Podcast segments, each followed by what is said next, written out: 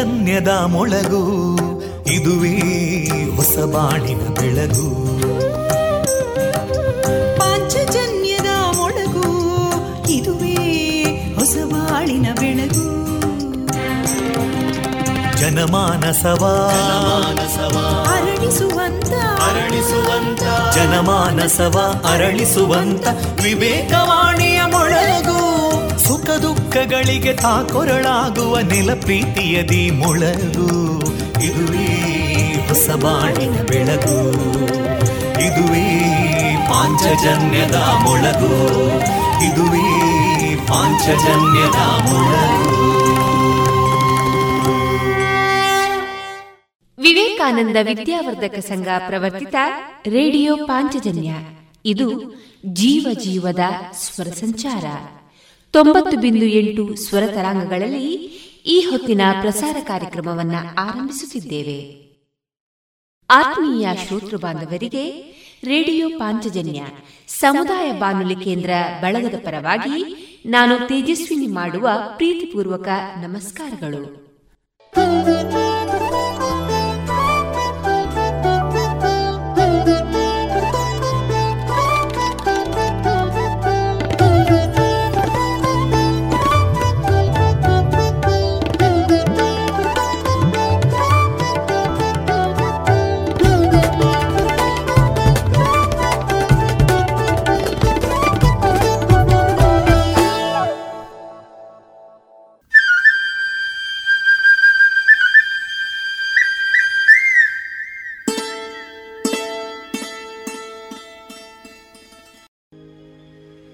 ಇಂದು ಪ್ರಸಾರಗೊಳ್ಳಲಿರುವ ಕಾರ್ಯಕ್ರಮ ಇಂತಿದೆ. ಮೊದಲಿಗೆ ಭಕ್ತಿ ಗೀತೆಗಳು. ಸ್ವಾಮಿ ಜಗದಾತ್ಮಾನಂದರ ಬದುಕಲು ಕಲಿಯಿರಿ. ಈ ಕೃತಿಯಿಂದ ಆಯ್ದ ಭಾಗ. ಮಾರುಕಟ್ಟೆದಾರಣೆ ಜಾಣ ಸುದ್ದಿ. ಕಲಾಮಹತಿ ಸರಣಿ ಕಾರ್ಯಕ್ರಮದಲ್ಲಿ ಯಕ್ಷಗಾನ ಅರ್ಥಧಾರಿಗಳಾದ ಶ್ರೀಮತಿ ಪದ್ಮಾ ಆಚಾರ್ ಅವರೊಂದಿಗಿನ ಮುಂದುವರಿದ ಸಂದರ್ಶನ. ಕಥಾಮಂಟಪದಲ್ಲಿ ಶ್ರೀಮತಿ ವೀಣಾ ಸರಸ್ವತಿ ಅವರಿಂದ ಮಕ್ಕಳ ಕತೆ. ಕೊನೆಯಲ್ಲಿ ಮಧುರ ಗಾನ ಪ್ರಸಾರವಾಗಲಿದೆ.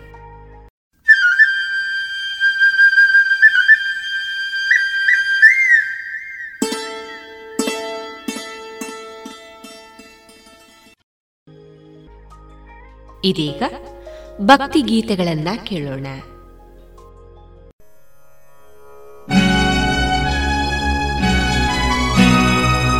हरे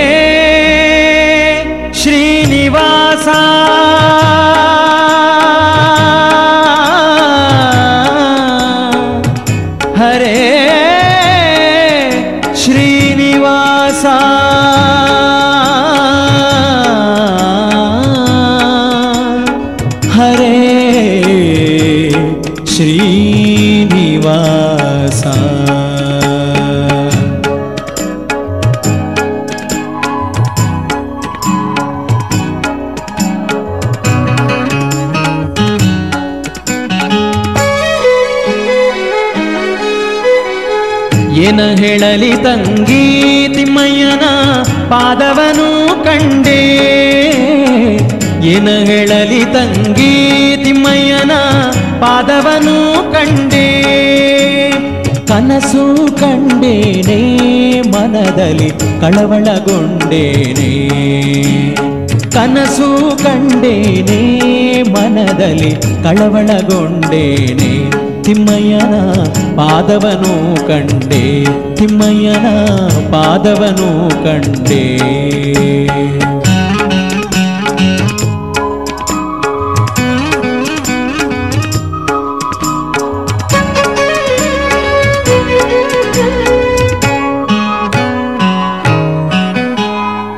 పొన్న కడగవన్నిట్టు తిమ్మయ్యత పోల్వనామ ఇట్టు. ಹೊನ್ನ ಕಡಗವನ್ನಿಟ್ಟು ತಿಮ್ಮಯ್ಯತ ಪೋಲ್ವನಾಮ ಇಟ್ಟು. ಅಂದುಗೆ ಗಲು ಕೆನ್ನು ಎನ್ನ ಮುಂದೆ ಬಂದು ನಿಂತಿದ್ದನಲ್ಲೇ. ಅಂದುಗೆ ಘಲು ಕೆನ್ನುತ್ತಾ ಎನ್ನ ಮುಂದೆ ಬಂದು ನಿಂತಿದ್ದನಲ್ಲೇ. ಏನು ಹೇಳಲಿ ತಂಗಿ ತಿಮ್ಮಯ್ಯನ ಪಾದವನು ಕಂಡೆ.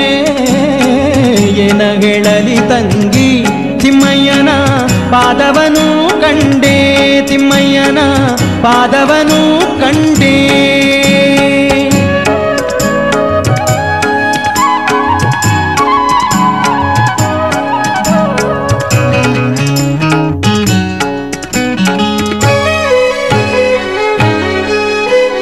ಮಕರ ಕುಂಡಲವನ್ನಿಟ್ಟು ತಿಮ್ಮಯ್ಯತ ಕಸ್ತೂರಿ ತಿಲಕವನ್ನಿಟ್ಟು ಮಕರ ಕುಂಡಲವನ್ನಿಟ್ಟು, ತಿಮ್ಮಯ್ಯತ ಕಸ್ತೂರಿ ತಿಲಕವನಿಟ್ಟು ಗೆಜ್ಜೆಗಳು ಸ್ವಾಮಿ ಸ್ವಾಮಿತ ಬಂದು ನಿಂತಿದ್ದನಲ್ಲೇ. ಗೆಜ್ಜೆ ಗಲು ಸ್ವಾಮಿ ಸ್ವಾಮಿತ ಬಂದು ನಿಂತಿದ್ದನಲ್ಲೇ. ಏನ ಹೇಳಲಿ ತಂಗಿ ತಿಮ್ಮಯ್ಯನ ಪಾದವನು ಕಂಡೆ. ಏನ ಹೇಳಲಿ ತಂಗಿ ತಿಮ್ಮಯ್ಯನ? ಪಾದವನು ಕಂಡೆ ತಿಮ್ಮಯ್ಯನ? ಪಾದವನು ಕಂಡೆ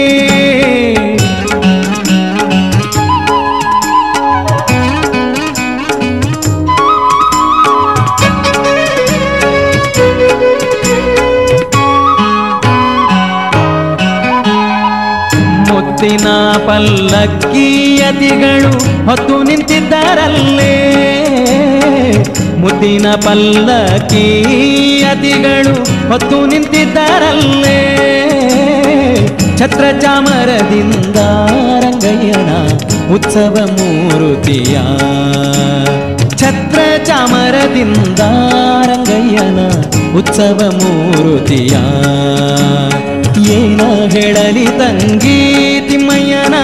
ಪಾದವನು ಕಂಡೆ. ಏನ ಹೇಳಲಿ ತಂಗಿ ತಿಮ್ಮಯ್ಯನ ಪಾದವನು ಕಂಡೆ.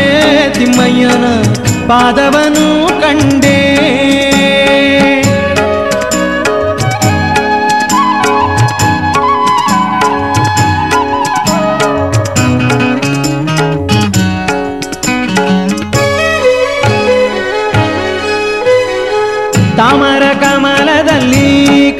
ಕೃಷ್ಣಯ್ಯತ ಬಂದು ನಿಂತಿದ್ದನಲ್ಲೇ. ತಾಮರ ಕಮಲದಲ್ಲಿ ಕೃಷ್ಣಯ್ಯತ ಬಂದು ನಿಂತಿದ್ದನಲ್ಲೇ. ವಾಯುಬೊಮ್ಮಾದಿಗಳು ರಂಗಯ್ಯನ ಸೇವೆಯ ಮಾಡುವರೇ. ವಾಯುಬೊಮ್ಮಾದಿಗಳು ರಂಗಯ್ಯನ ಸೇವೆಯ ಮಾಡುವರೇ. ಏನ ಹೇಳಲಿ ತಂಗಿ ತಿಮ್ಮಯ್ಯನ ಪಾದವನು ಕಂಡೆ. ಏನ ಹೇಳಲಿ ತಂಗಿ ತಿಮ್ಮಯ್ಯನ? ಪಾದವನು ಕಂಡೆ ತಿಮ್ಮಯ್ಯನ. ಪಾದವನು ಕಂಡೆ.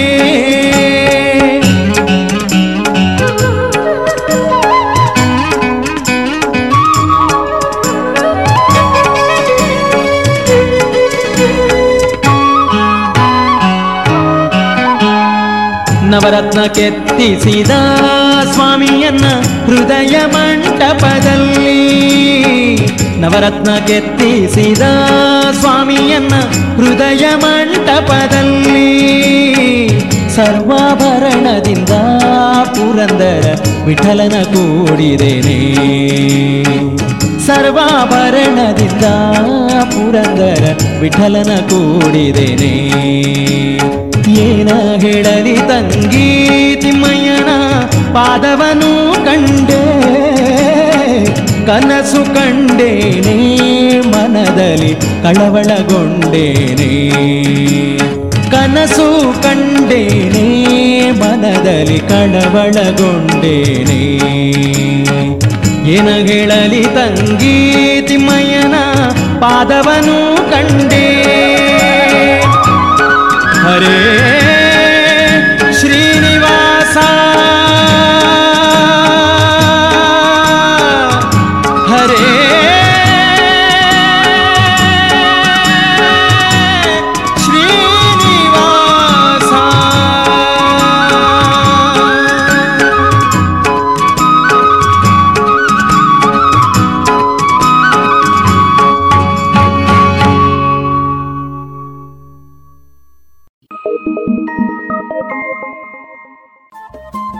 ರೇಡಿಯೋ ಪಾಂಚಜನ್ಯ ತೊಂಬತ್ತು ಬಿಂದು ಎಂಟು ಎಫ್ಎಂ ಸಮುದಾಯ ಬಾನುಲಿ ಕೇಂದ್ರ ಪುತ್ತೂರು. ಇದು ಜೀವ ಜೀವದ ಸ್ವರ ಸಂಚಾರ.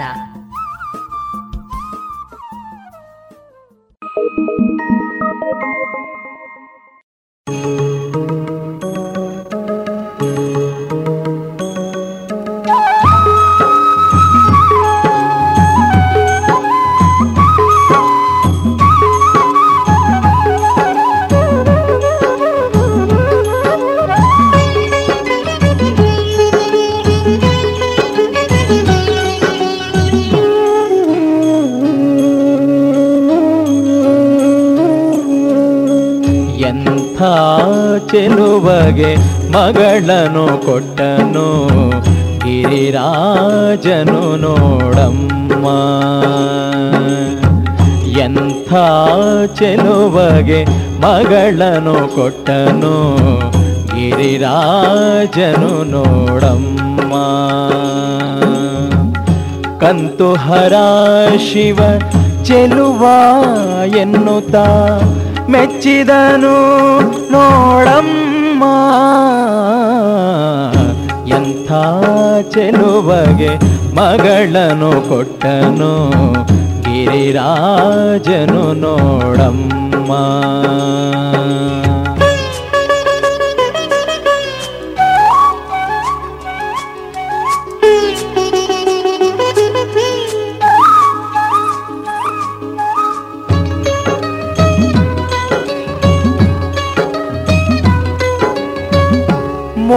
ಮೋರೆಗಳೈದು ಮೂರು ಕಣ್ಣುಗಳು ವಿಪರೀತವ ನೋಡಮ್ಮ. ಮೋರೆಗಳೈದು ಮೂರು ಕಣ್ಣುಗಳು ವಿಪರೀತವ ನೋಡಮ್ಮ. ಘೋರವಾದ ರುಂಡಮಾಲೆ ಘೋರವಾದ ರುಂಡಮಾಲೆ. ಉರಗಭೂಷಣವ ನೋಡಮ್ಮ ನೋಡಮ್ಮ. ಎಂಥ ಚೆಲುಬಗೆ ಮಗಳನು ಕೊಟ್ಟನು ಗಿರಿರಾಜನು ನೋಡಮ್ಮ.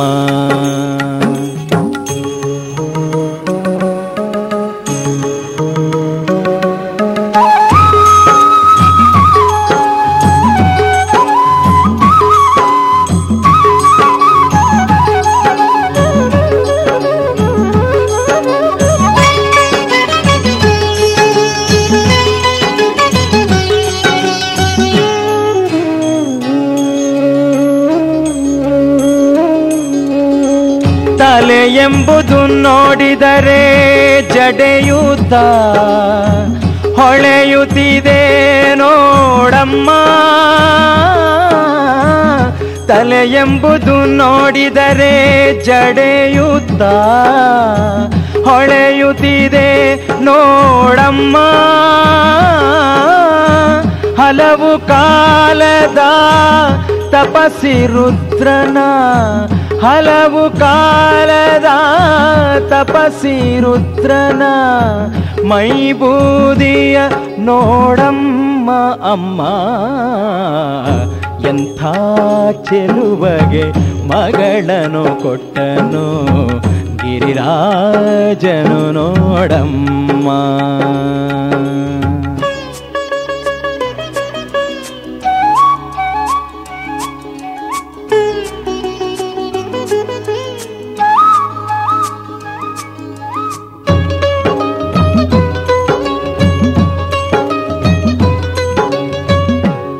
ಭೂತ ಪ್ರೇತ ಪಿಶಾಚಿಗಳಲ್ಲ ಪರಿವಾರವು ನೋಡಮ್ಮ.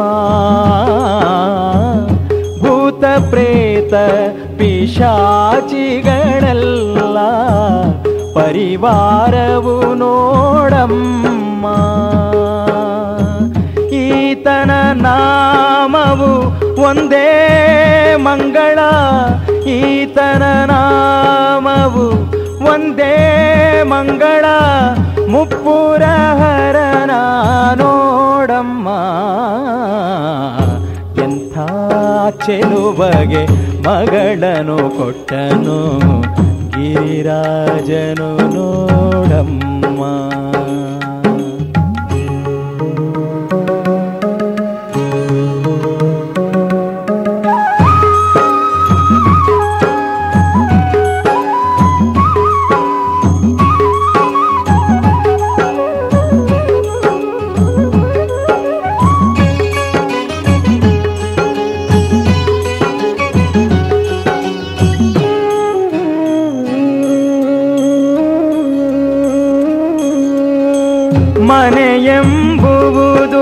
ಸ್ಮಶಾನವು ನೋಡೆ ಗಜ ಚರ್ಮ ಬರವಮ್ಮ ಮನೆಯೆಂಬುವುದು ಸ್ಮಶಾನವು ನೋಡೆ ಗಜ ಚರ್ಮಾಂಬರವಮ್ಮ ಹಣವೊಂದೆಂಬುದು ಕೈಯೊಳಗಿಲ್ಲವು. ಹಣವೊಂದೆಂಬುದು ಕೈಯೊಳಗಿಲ್ಲವು ಕಪ್ಪರವಿದೆ ನೋಡಮ್ಮ. ಎಂಥ ಚೆಲುವಗೆ ಮಗಳನು ಕೊಟ್ಟನು ಗಿರಿರಾಜನು ನೋಡಮ್ಮ.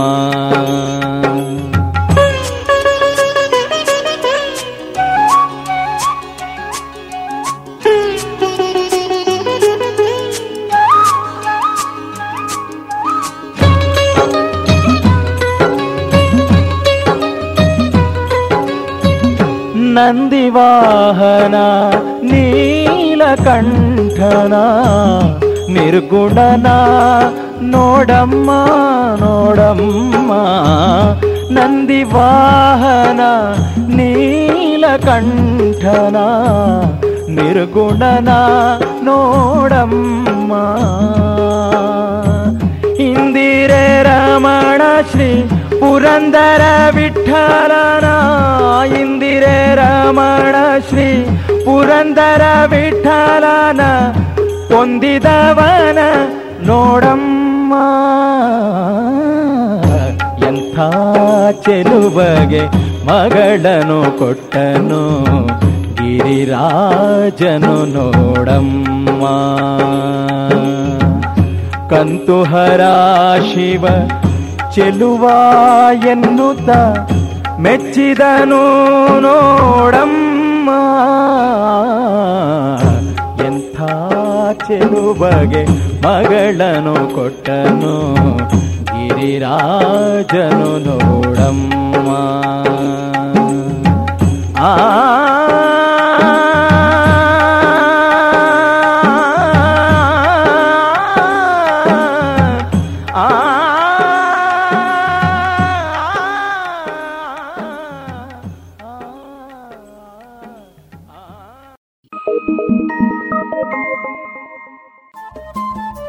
ರೇಡಿಯೋ ಪಾಂಚಜನ್ಯ ತೊಂಬತ್ತು ಬಿಂದು ಎಂಟು ಎಫ್ಎಂ ಸಮುದಾಯ ಬಾನುಲಿ ಕೇಂದ್ರ ಪುತ್ತೂರು. ಇದು ಜೀವ ಜೀವದ ಸ್ವರ ಸಂಚಾರ.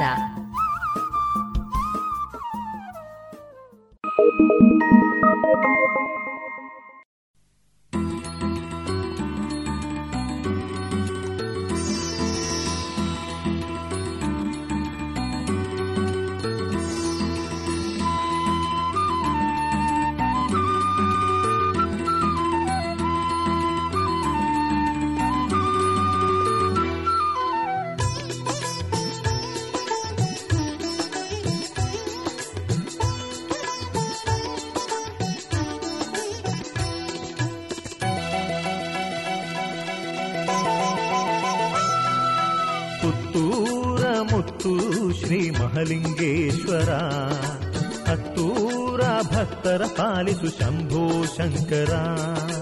ಪುತ್ತೂರ ಮುತ್ತು ಶ್ರೀ ಮಹಲಿಂಗೇಶ್ವರ. ಹತ್ತೂರ ಭಕ್ತರ ಪಾಲಿಸು ಶಂಭೋ ಶಂಕರ. ನಾಗರಾಜನ ಕೊರಲಲ್ಲಿ ಧರಿಸಿದ ನಟಗಂಗಾಧರ ನಂಬಿ ಬಂದಿರುವೆ ಹರಸಯ್ಯ ಮಹಲಿಂಗೇಶ್ವರ. ನಾಗರಾಜನ ಕೊರಲಲ್ಲಿ ಧರಿಸಿದ ನಟಗಂಗಾಧರ ನಂಬಿ ಬಂದಿರುವೆ ಹರಸಯ್ಯ ಮಹಲಿಂಗೇಶ್ವರ.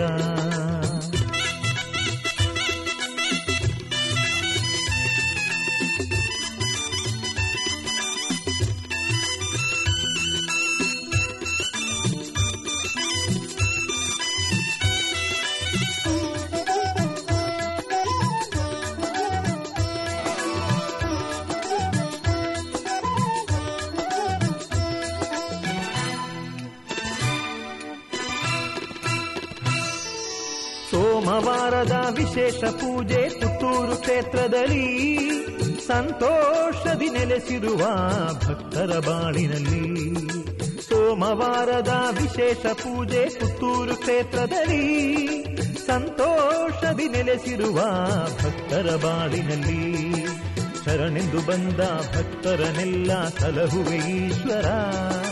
ಸರ್ವಲೋಕದ ಸರ್ವ ಜೀವಿಗಳ ಕಾಯುವೆ ಸರ್ವೇಶ್ವರ. ಶರಣೆಂದು ಬಂದ ಭಕ್ತರನೆಲ್ಲ ಸಲಹುವೆ ಈಶ್ವರ ಸರ್ವಲೋಕದ ಸರ್ವ ಜೀವಿಗಳ ಕಾಯುವೆ ಸರ್ವೇಶ್ವರ. ಪುತ್ತೂರ ಮುತ್ತು ಶ್ರೀ ಮಹಲಿಂಗೇಶ್ವರ. ಹತ್ತೂರ ಭಕ್ತರ ಪಾಲಿಸು ಶಂಭೋ ಶಂಕರ. ನಾಗರಾಜನ ಕೊರಲಲ್ಲಿ ಧರಿಸಿದ ನಟಗಂಗಾಧರ ನಂಬಿ ಬಂದಿರುವೆ ಹರಸಯ್ಯ ಮಹಲಿಂಗೇಶ್ವರ.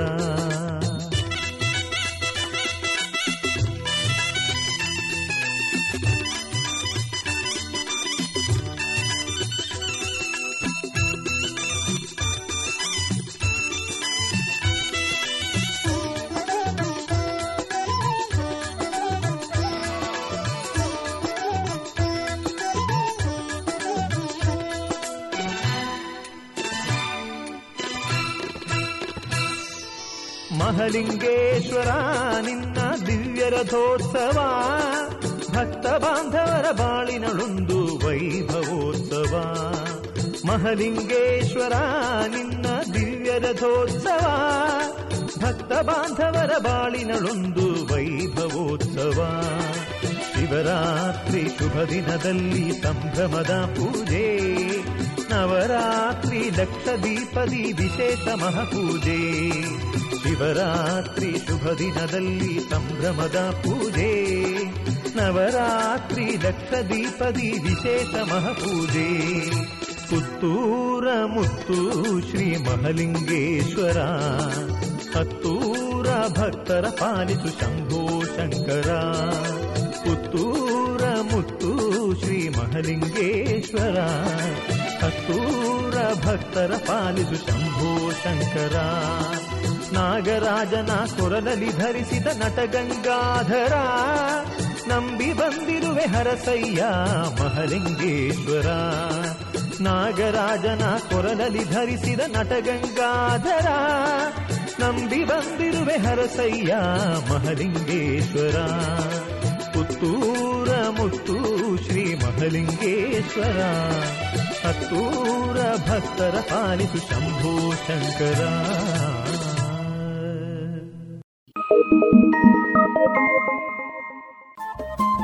ರೇಡಿಯೋ ಪಾಂಚಜನ್ಯ ತೊಂಬತ್ತು ಬಿಂದು ಎಂಟು ಎಫ್ಎಂ ಸಮುದಾಯ ಬಾನುಲಿ ಕೇಂದ್ರ ಪುತ್ತೂರು. ಇದು ಜೀವ ಜೀವದ ಸ್ವರ ಸಂಚಾರ.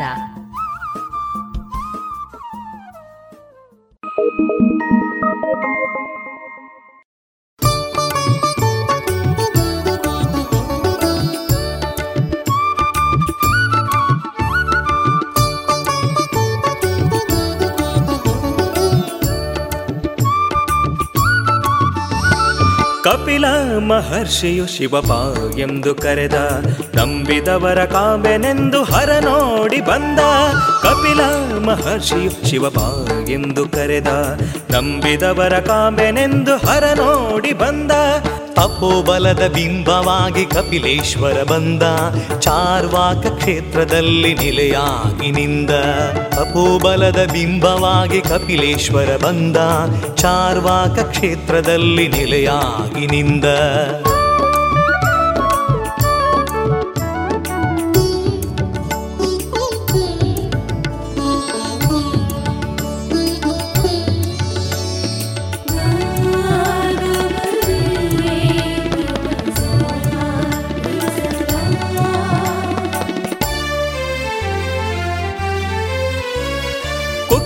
ಕುಖ್ಯತಿಯ ಸದ್ಭಕ್ತಿಗೆ ದರಗಿಳಿದಿಹಲಿಂಗ ದಿವ್ಯ ಪ್ರಭೆಯ ಬೀರುತಿಹುದು ಗುಡಿಯ ಒಳಗಿನಿಂದ.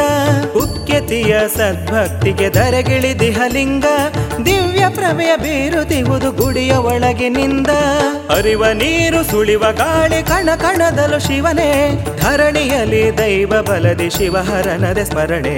ಧರಣಿಯಲ್ಲಿ ದೈವ ಬಲದಿ ಶಿವಹರನದೆ ಸ್ಮರಣೆ.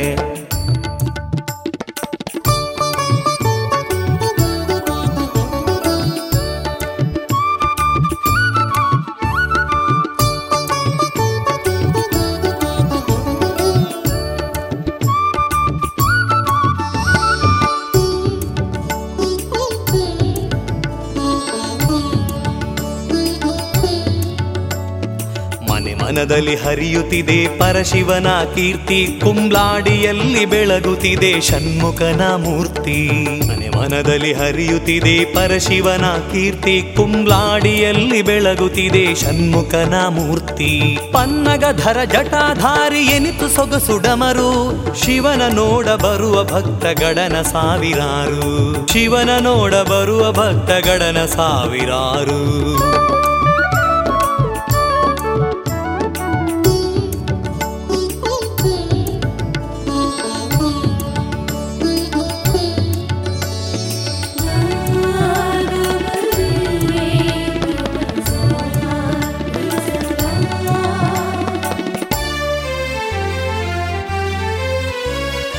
ಬಲ್ಲಾಳರ ಧರ್ಮ ದೈವ ಉಳ್ಳಾಕುಲು ದೇವರು. ಶಿವನ ಕಾಸ್ಪಾಡಿಲಿ ಮೆರೆದರು. ಬಲ್ಲಾಳರ ಧರ್ಮ ದೈವ ಉಳ್ಳಾಕುಲು ದೇವರು. ಶಿವನ ಕಾಸ್ಪಾಡಿಲಿ ಮೆರೆದರು. ಭಕ್ತ ಜನಕ್ಕೆ ಸಾರುತಿಹನು ಸೃಷ್ಟಿಯ ಈ ಸತ್ಯ.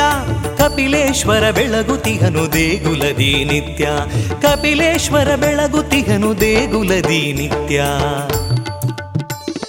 ಕಪಿಲ ಮಹರ್ಷಿಯು ಶಿವಬಾ ಎಂದು ಕರೆದ ನಂಬಿದವರ ಕಾಂಬೆನೆಂದು ಹರ ನೋಡಿ ಬಂದ. ಕಪಿಲ ಮಹರ್ಷಿಯು ಶಿವಬಾ ಎಂದು ಕರೆದ. ನಂಬಿದವರ ಕಾಂಬೆನೆಂದು ಹರ ನೋಡಿ ಬಂದ.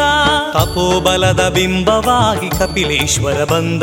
ಚಾರ್ವಾಕ ಕ್ಷೇತ್ರದಲ್ಲಿ ನೆಲೆಯಾಗಿ ನಿಂದ. ತಪೋಬಲದ ಬಿಂಬವಾಗಿ ಕಪಿಲೇಶ್ವರ ಬಂದ. ಚಾರ್ವಾಕ ಕ್ಷೇತ್ರದಲ್ಲಿ ನೆಲೆಯಾಗಿ ನಿಂದ. ಇದುವರೆಗೆ ಭಕ್ತಿ ಗೀತೆಗಳನ್ನ ಕೇಳಿದಿರಿ.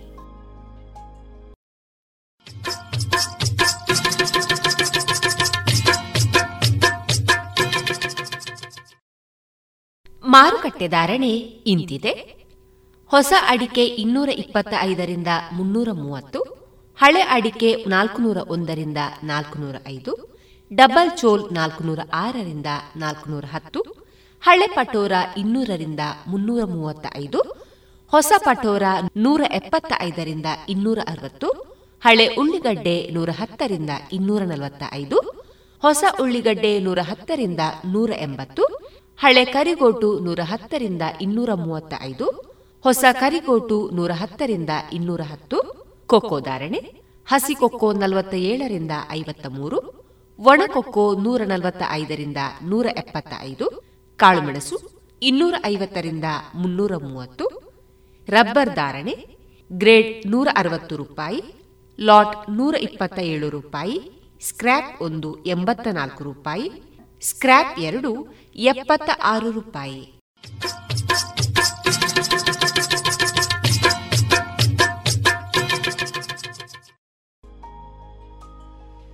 ಇನ್ನು ಮುಂದೆ ಸ್ವಾಮಿ ಜಗದಾತ್ಮಾನಂದರ ಬದುಕಲು ಕಲಿಯಿರಿ. ಈ ಕೃತಿಯಿಂದ ಆಯ್ದ ಭಾಗವನ್ನ ಕೇಳೋಣ.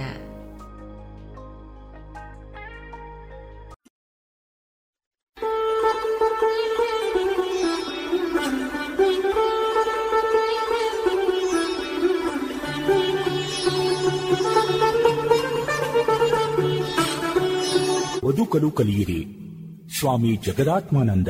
ಕೊಡುಗೆ ಶ್ರೀರಾಮಕೃಷ್ಣಾಶ್ರಮ ಮೈಸೂರು.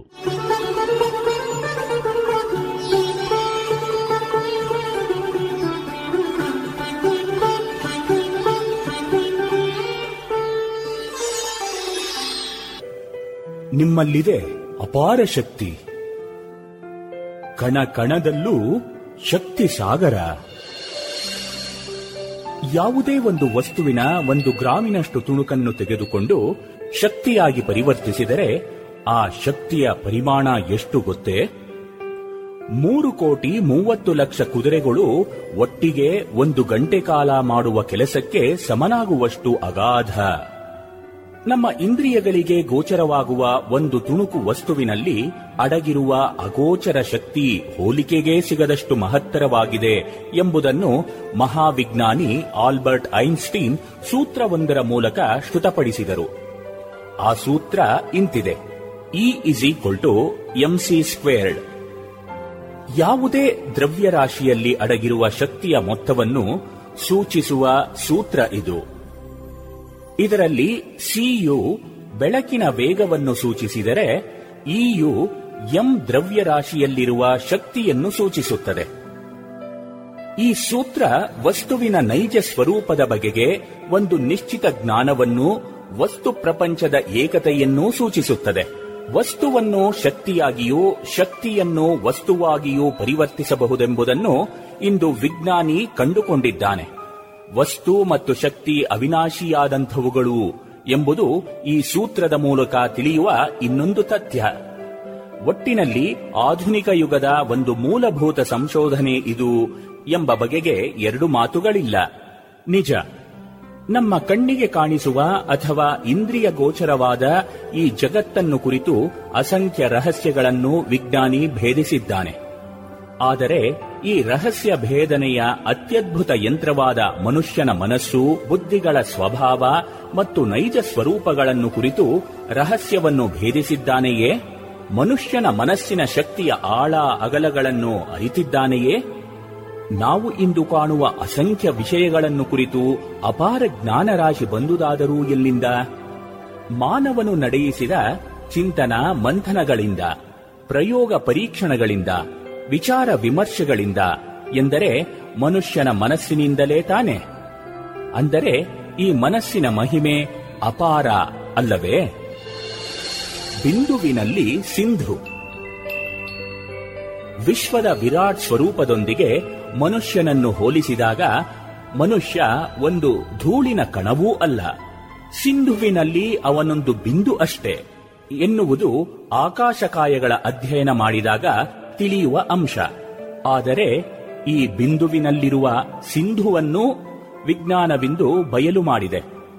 ಮನುಷ್ಯನ ಶರೀರದ ರಚನೆ, ಅಂಗಾಂಗಗಳ ಕಾರ್ಯವಿಧಾನ, ಪ್ರತಿಯೊಂದು ಜೀವಕೋಶದಲ್ಲಿನ ಸಂಕೀರ್ಣ ಚಟುವಟಿಕೆಯ ವೈಖರಿ, ಇವುಗಳನ್ನೆಲ್ಲ ಕಂಡಾಗ ಪರಮಾಶ್ಚರ್ಯವೆನಿಸುತ್ತದೆ.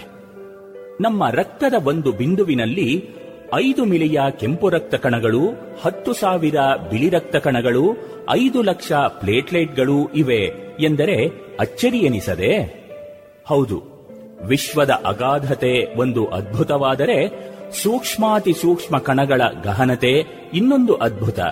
ಆದರೆ ಈ ಎರಡೂ ಅದ್ಭುತಗಳನ್ನು ವೀಕ್ಷಿಸುವ ಮಾನವನ ಮನಸ್ಸು ಪರಮಾದ್ಭುತ ಅಲ್ಲವೇ? ಡಾಕ್ಟರ್ ಅಲೆಕ್ಸಿಸ್ ಕೆರೆಲ್ ಹೇಳುವಂತೆ ಗಣಿತದ ಅಮೂರ್ತ ಚಿಂತನೆಯ ಮೂಲಕ ಮಾನವನ ಮನಸ್ಸು ಸೂಕ್ಷ್ಮಾತಿ ಸೂಕ್ಷ್ಮವಾದ ಇಲೆಕ್ಟ್ರಾನ್ ಅನ್ನು ದೂರದ ಗಗನದಲ್ಲಿ ಮಿನುಗುವ ನಕ್ಷತ್ರವನ್ನು ತಿಳಿಯಬಲ್ಲದು. ವಿಶ್ವವು ತನ್ನ ವಿಸ್ತಾರ ವೈಶಾಲ್ಯಗಳಿಂದ ನನ್ನ ಸ್ಥಾನವನ್ನು ಒಂದು ಸೂಜಿ ಮೊನೆಯಷ್ಟು ಜಾಗಕ್ಕೆ ಪರಿಮಿತಿಗೊಳಿಸಿದೆಯಾದರೂ ನನ್ನ ಯೋಚನೆಯ ಮೂಲಕ ಈ ವಿಶ್ವವನ್ನೇ ನಾನು ಅರಿತುಕೊಳ್ಳುತ್ತಿದ್ದೇನೆ ಎಂಬುದು ವಿಖ್ಯಾತ ಗಣಿತಜ್ಞ ಅನುಭಾವಿ ಪಾಸ್ಕಲ್ಲನ ಮಾತು. ಅವೆಲ್ಲವೂ ಧ್ವನಿಸುವುದು ಮನುಷ್ಯನ ಮನಸ್ಸಿನ ಮಾಹಾತ್ಮೆಯನ್ನು. ಒಂದು ವಿಚಾರವಂತೂ ಸತ್ಯ. ಆಕಾಶಕಾಯಗಳ ವೈವಿಧ್ಯವನ್ನೋ ನಕ್ಷತ್ರ ಲೋಕಗಳ ವಿಸ್ತಾರವನ್ನೋ ನೋಡಿಕೊಂಡಲ್ಲ. ಬದಲು ಮನಸ್ಸಿನ ಆಳದಲ್ಲಡಗಿರುವ ಶಕ್ತಿಯ ಪರಿಚಯದಿಂದ ಅದು ವರ್ತಿಸುವ ವಿಧಾನದ ಅರಿವಿನಿಂದ, ಅದು ಅನುಸರಿಸುವ ನಿಯಮಗಳ ತಿಳಿವಿನಿಂದ ಮನಸ್ಸಿನ ಮೂಲಭೂತ ಸ್ವರೂಪದ ಸ್ವಭಾವಗಳ ಅನುಭೂತಿಯಿಂದ ಮನುಷ್ಯನ ಅಸ್ತಿತ್ವ ಸ್ವರೂಪಗಳನ್ನು ನಿರ್ಣಯಿಸುವುದು, ಜೀವನದ ಅರ್ಥ ಉದ್ದೇಶಗಳನ್ನು ಅರಿಯುವುದು. ರಹಸ್ಯದ ಕೀಲಿಕೈ. ಬಯಸಿದ್ದನ್ನು ನೀಡುವ ಅದ್ಭುತ ರಹಸ್ಯ ಶಕ್ತಿಯನ್ನು ಎಲ್ಲಿ ಅಡಗಿಸುವುದು ಎಂಬ ವಿಚಾರವಾಗಿ ದೇವತೆಗಳಲ್ಲಿ ಒಮ್ಮೆ ಚರ್ಚೆ ನಡೆಯಿತು. ಒಬ್ಬನು ಅದನ್ನು ಸಮುದ್ರದ ಆಳದಲ್ಲಿ ಹುದುಗಿಸೋಣ ಎಂದನಂತೆ. ಇನ್ನೊಬ್ಬ ಎತ್ತರ ಪರ್ವತದ ಶಿಖರದಲ್ಲಿ ಹೂತಿಡೋಣ ಎಂದ. ಮಗದೊಬ್ಬ ಅರಣ್ಯದ ಗುಹೆಯೇ ಅದಕ್ಕೆ ಸರಿಯಾದ ತಾಣ ಎಂದ. ದೇವತೆಗಳಲ್ಲಿ ಪ್ರಮುಖನೂ ಮಹಾಮೇಧಾವಿಯೂ ಆದವನೊಬ್ಬ ಹೀಗೆಂದ. ಆ ಶಕ್ತಿಯನ್ನು ಮನುಷ್ಯನ ಮನಸ್ಸಿನ ಆಳದಲ್ಲಿ ಅಡಗಿಸಿ ಇಡೋಣ. ಅದು ಅಲ್ಲಿರಬಹುದೆಂಬ ಸಂದೇಹವೇ ಅವನಲ್ಲಿ ಉದಿಸದು. ಏಕೆಂದರೆ ಬಾಲ್ಯದಿಂದಲೇ ಅವನ ಮನಸ್ಸು ಹೊರಗಡೆ ಹರಿಯುತ್ತಿರುತ್ತದೆ. ಆ ಅದ್ಭುತ ಶಕ್ತಿ ತನ್ನಲ್ಲಿ ಇರಬಹುದೆಂದು ಅವನು ಯೋಚಿಸದೆ ಹೊರ ಜಗತ್ತಿನಲ್ಲೇ ಅದನ್ನು ಅವನು ಹುಡುಕುತ್ತಾನೆ. ಆದುದರಿಂದ ಆತನ ಮನಸ್ಸಿನ ಆಳದ ಪದರಗಳಲ್ಲೇ ಆ ಚಿಂತಾಮಣಿಯನ್ನು ಅಡಗಿಸಿಡೋಣ ಎಂದ. ಎಲ್ಲರೂ ಅವನ ಯೋಚನೆಗೆ ತಮ್ಮ ಸಮ್ಮತಿಯನ್ನು ಸೂಚಿಸಿದರು. ಅಂತೆಯೇ ಅಲ್ಲಿ ಆ ಅದ್ಭುತ ರಹಸ್ಯ ಶಕ್ತಿಯನ್ನು ದೇವತೆಗಳು ಬಚ್ಚಿಟ್ಟರಂತೆ. ಮನುಷ್ಯನ ಆಂತರ್ಯದ ಆಳದಲ್ಲಿ ಅಪಾರ ಶಕ್ತಿ ಇದೆ. ಕತೆ ಹೇಳುವ ಸತ್ಯ ಇದು. ಅವನಿಗೆ ಯಾವುದು ಬೇಕೆನಿಸಿದರೂ ಅದನ್ನು ಪಡೆಯಬಲ್ಲ. ಅವನ ಪಾಲಿಗೆ ಯಾವುದೂ ಅಸಾಧ್ಯವಲ್ಲ. ಆದರೆ ಅಯ್ಯೋ, ತನ್ನಲ್ಲಿ ಅಪಾರ ಶಕ್ತಿ ಇದೆ ಎನ್ನುವ ಸತ್ಯದಲ್ಲಿ ಅವನಿಗೆ ನಂಬಿಕೆ ಇಲ್ಲ. ತನ್ನ ಬಗೆಗೆ ತಾನೇ ಒಂದು ಪರಿಮಿತಿ ಹಾಗೂ ಸಂಕುಚಿತ ಭಾವನೆಯನ್ನು ಬಲವಾಗಿ ರೂಢಿಸಿಕೊಂಡು ಅದರಿಂದ ಬಂಧಿತನಾಗಿದ್ದಾನೆ ಆತ. ಕಣ್ಣಿಗೆ ಕೈಮುಚ್ಚಿಕೊಂಡು ಕತ್ತಲೆ ಎಂದು ಅಳುವಂತಿದೆ ಅವನ ಸ್ಥಿತಿ. ಅವನ ಈ ಸ್ಥಿತಿಗೆ ಕಾರಣವಾದರೂ ಏನು? ಅಜ್ಞಾನವೇ ಕಾರಣ. ತುಣುಕು ವಸ್ತುವಿನಲ್ಲಿ ಅಪಾರ ಶಕ್ತಿ ಅಡಗಿದೆ ಎಂಬುದನ್ನು ಐನ್ಸ್ಟೀನ್ ಹೇಳುವುದಕ್ಕೆ ಮೊದಲು ತಿಳಿಯಲಾಗಲಿಲ್ಲಬೇಕೆ ಇದಕ್ಕೂ ಕಾರಣ ಅಜ್ಞಾನವೇ. ಸಹಸ್ರಾರು ವರ್ಷಗಳಿಂದ ಜನ ಭೂಮಿ ಚಪ್ಪಟ್ಟೆ ಎಂದೇ ತಿಳಿದಿದ್ದರು. ಕಾರಣವೇನು? ತೋರಿಕೆಯನ್ನೇ ಸತ್ಯವೆಂದು ನಂಬಿದುದೇ ಅಲ್ಲವೇ? ಜಗತ್ತಿನ ಬೇರೆ ಬೇರೆ ಭಾಗಗಳಲ್ಲಿ ಕಂಗೊಳಿಸಿದ ಮಹಾ ಅನುಭಾವಿಗಳು, ಪುರಾತನ ಭಾರತದ ಋಷಿಗಳು, ಮನುಷ್ಯನ ನೈಜ ಸ್ವರೂಪದ ಬಗೆಗೆ ತಮ್ಮ ಅಲೌಕಿಕ ಅನುಭವದ ಬಲದಿಂದ ಒಂದು ಅದ್ಭುತ ಸೂತ್ರವನ್ನು ಕಂಡುಕೊಂಡಿದ್ದರು. ಆಧುನಿಕ ವಿಜ್ಞಾನದ ಕ್ರಮದಲ್ಲಿ ನಡೆದ ಅಸಂಖ್ಯ ಸಂಶೋಧನೆಗಳು ಆ ಸೂತ್ರವನ್ನು ಪುಷ್ಟೀಕರಿಸುತ್ತವೆ ಎಂಬುದು ನಿಮಗೆ ಈ ಅಧ್ಯಾಯವನ್ನು ಓದಿ ಮುಗಿಸುವುದರೊಳಗೆ ನಿಚ್ಚಳವಾಗುವುದು. ಅದನ್ನು ಸರಿಯಾಗಿ ತಿಳಿದುಕೊಳ್ಳುವಂತಾದರೆ ವ್ಯಕ್ತಿ ಜೀವನದಲ್ಲೂ, ಸಾಮಾಜಿಕ ಜೀವನದಲ್ಲೂ ಆಶ್ಚರ್ಯಕರ ಹಾಗೂ ಕ್ರಾಂತಿಕಾರಿ ಬದಲಾವಣೆಯನ್ನುಂಟು ಮಾಡಲು ಸಾಧ್ಯ. ನಮ್ಮ ವ್ಯಕ್ತಿತ್ವದ ನಿಗೂಢ ರಹಸ್ಯಗಳನ್ನು ಬಿಡಿಸಿ ಬದುಕಿನ ಅರ್ಥ ಉದ್ದೇಶಗಳನ್ನು ತಿಳಿಸಿಕೊಡುವ ಸೂತ್ರ ಅದು. ಹೊರತನದ ಬಯಲು. ವಿಜ್ಞಾನದ ಮುನ್ನೂರು ವರ್ಷಗಳ ಅದ್ಭುತ ಪ್ರಗತಿಯ ಕತೆ ಬಾಹ್ಯ ಪ್ರಕೃತಿ ಅಥವಾ ಹೊರ ಜಗತ್ತಿನ ಕುರಿತಾದುದು. ಮನುಷ್ಯನ ಮನಸ್ಸಿನ ರಚನೆ, ಸ್ವರೂಪ ಮತ್ತು ಶಕ್ತಿಗಳನ್ನು ಕುರಿತು ಅನ್ವೇಷಣೆ ಇತ್ತೀಚಿನದು. ಎಂದರೆ ಐವತ್ತು ವರ್ಷಗಳ ಈಚಿನಿಂದ ತೀವ್ರವಾಗಿ ನಡೆದಿರುವಂಥದು. ಸೂಕ್ಷ್ಮದರ್ಶಕ ದೂರದರ್ಶಕಗಳ ಮೂಲಕ ನಮ್ಮ ಇಂದ್ರಿಯಗಳಿಗೆ ಗೋಚರವಾಗುವ ಹೊರ ಜಗತ್ತಿನ ಅಸಂಖ್ಯ ಸೂಕ್ಷ್ಮ ವಿಷಯಗಳನ್ನು ವಿಜ್ಞಾನಿ ಚೆನ್ನಾಗಿ ತಿಳಿದಿರುವುದು ನಿಜ. ಆದರೆ ನಿರಂತರ ಹೊರಮುಖವಾಗಿ ಹರಿಯುವ ಮನಸ್ಸಿನ ಸ್ವಭಾವವೇ ಅಂತರ್ಜ್ಞಾನದಿಂದ ದೊರೆಯಬಹುದಾದ ಇತರ ಆಯಾಮಗಳನ್ನು ನೋಡದಂತೆ ತಡೆಮಾಡುತ್ತಿದೆ ಎಂಬುದು ತಡವಾಗಿಯಾದರೂ ವಿಜ್ಞಾನಿಗಳಲ್ಲಿ ಅನೇಕರಿಗೆ ತಿಳಿಯುತ್ತಿದೆ. ಪ್ರಕೃತಿಯ ರಹಸ್ಯಗಳನ್ನು ಭೇದಿಸಿ ಅಸಂಖ್ಯ ನೈಸರ್ಗಿಕ ನಿಯಮಗಳನ್ನು ಕಂಡುಹಿಡಿದು ನಾನಾ ತೆರನಾದ ಸುಖ ಸೌಕರ್ಯಗಳನ್ನು ವಿಜ್ಞಾನಿ ಎಂದು ನಮಗೆ ನೀಡಿದ್ದಾನೆ. ಮಾನವನ ಅನ್ವೇಷಣಾ ಬುದ್ಧಿ ಏರಬಹುದಾದ ಎತ್ತರವನ್ನೂ ಧೀಮಂತಿಕೆಯ ಪರಾಕಾಷ್ಠೆಯನ್ನೂ ತೋರಿದ್ದಾನೆ ಎನ್ನೋಣ. ಆದರೆ ಪ್ರಾಮಾಣಿಕತೆ, ನ್ಯಾಯಪರತೆ, ಸಹೋದರ ಭಾವ ಮತ್ತು ಪರಸ್ಪರ ಅರಿವು ಸಹಕಾರಗಳಿಂದ ಕೂಡಿದ ಶಾಂತಿ ಸಹನೆಗಳಿಂದ ತುಂಬಿದ ಸುಂದರ ಜಗತ್ತೊಂದು ನಿರ್ಮಿಸಲು ಅವನಿಂದ ಸಾಧ್ಯವಿಲ್ಲವೇ? ಏಕೆ ಸಾಧ್ಯವಾಗಿಲ್ಲ? ಮನುಷ್ಯರ ಸದ್ಯದ ಸಂಕಟಮಯ ಸನ್ನಿವೇಶದ ಪ್ರತಿಬಿಂಬ ಈ ಕವಿವಾಣಿ. ಜನ ಕಂಡರೆ ಜನ ಹೆದರಿದೆ, ಎಲ್ಲೆಲ್ಲಿಯೂ ಸಂದೇಹ. ಶಾಂತಿಯ ಪರದೆಯ ಹಿಂಗಡೆ ಕ್ರಾಂತಿಯ ರಣಸನ್ನಾಹ. ನವನೀಚತೆ ಮಾರೀಚತೆ ದೇಶ ಪ್ರೇಮದ ನೆವದಿ. ತಂಶ್ರಾಷ್ಟ್ರಿತ ರಾಷ್ಟ್ರಂಗಳು ಅಸು ಹಿಂಡುತ್ತಿವೆ ಜವದಿ. ಹೇಳೆನದೋ ಪಶ್ಚಿಮದೆಡೆ ರಂಜಿಪ ರಕ್ತ ಜ್ವಾಲೆ. ಉನ್ಮಾದದ ರಣಮೋದದ ಮುದ್ದಿನ ಗುಂಡಿನ ಲೀಲೆ. ಧಗಧಗಿಸಿದೆ ರಣರೋಷದ ಕೆಂಗಿಚ್ಚು. ಕುವೆಂಪು. ಶತಮಾನ ಸಂಧ್ಯೆ.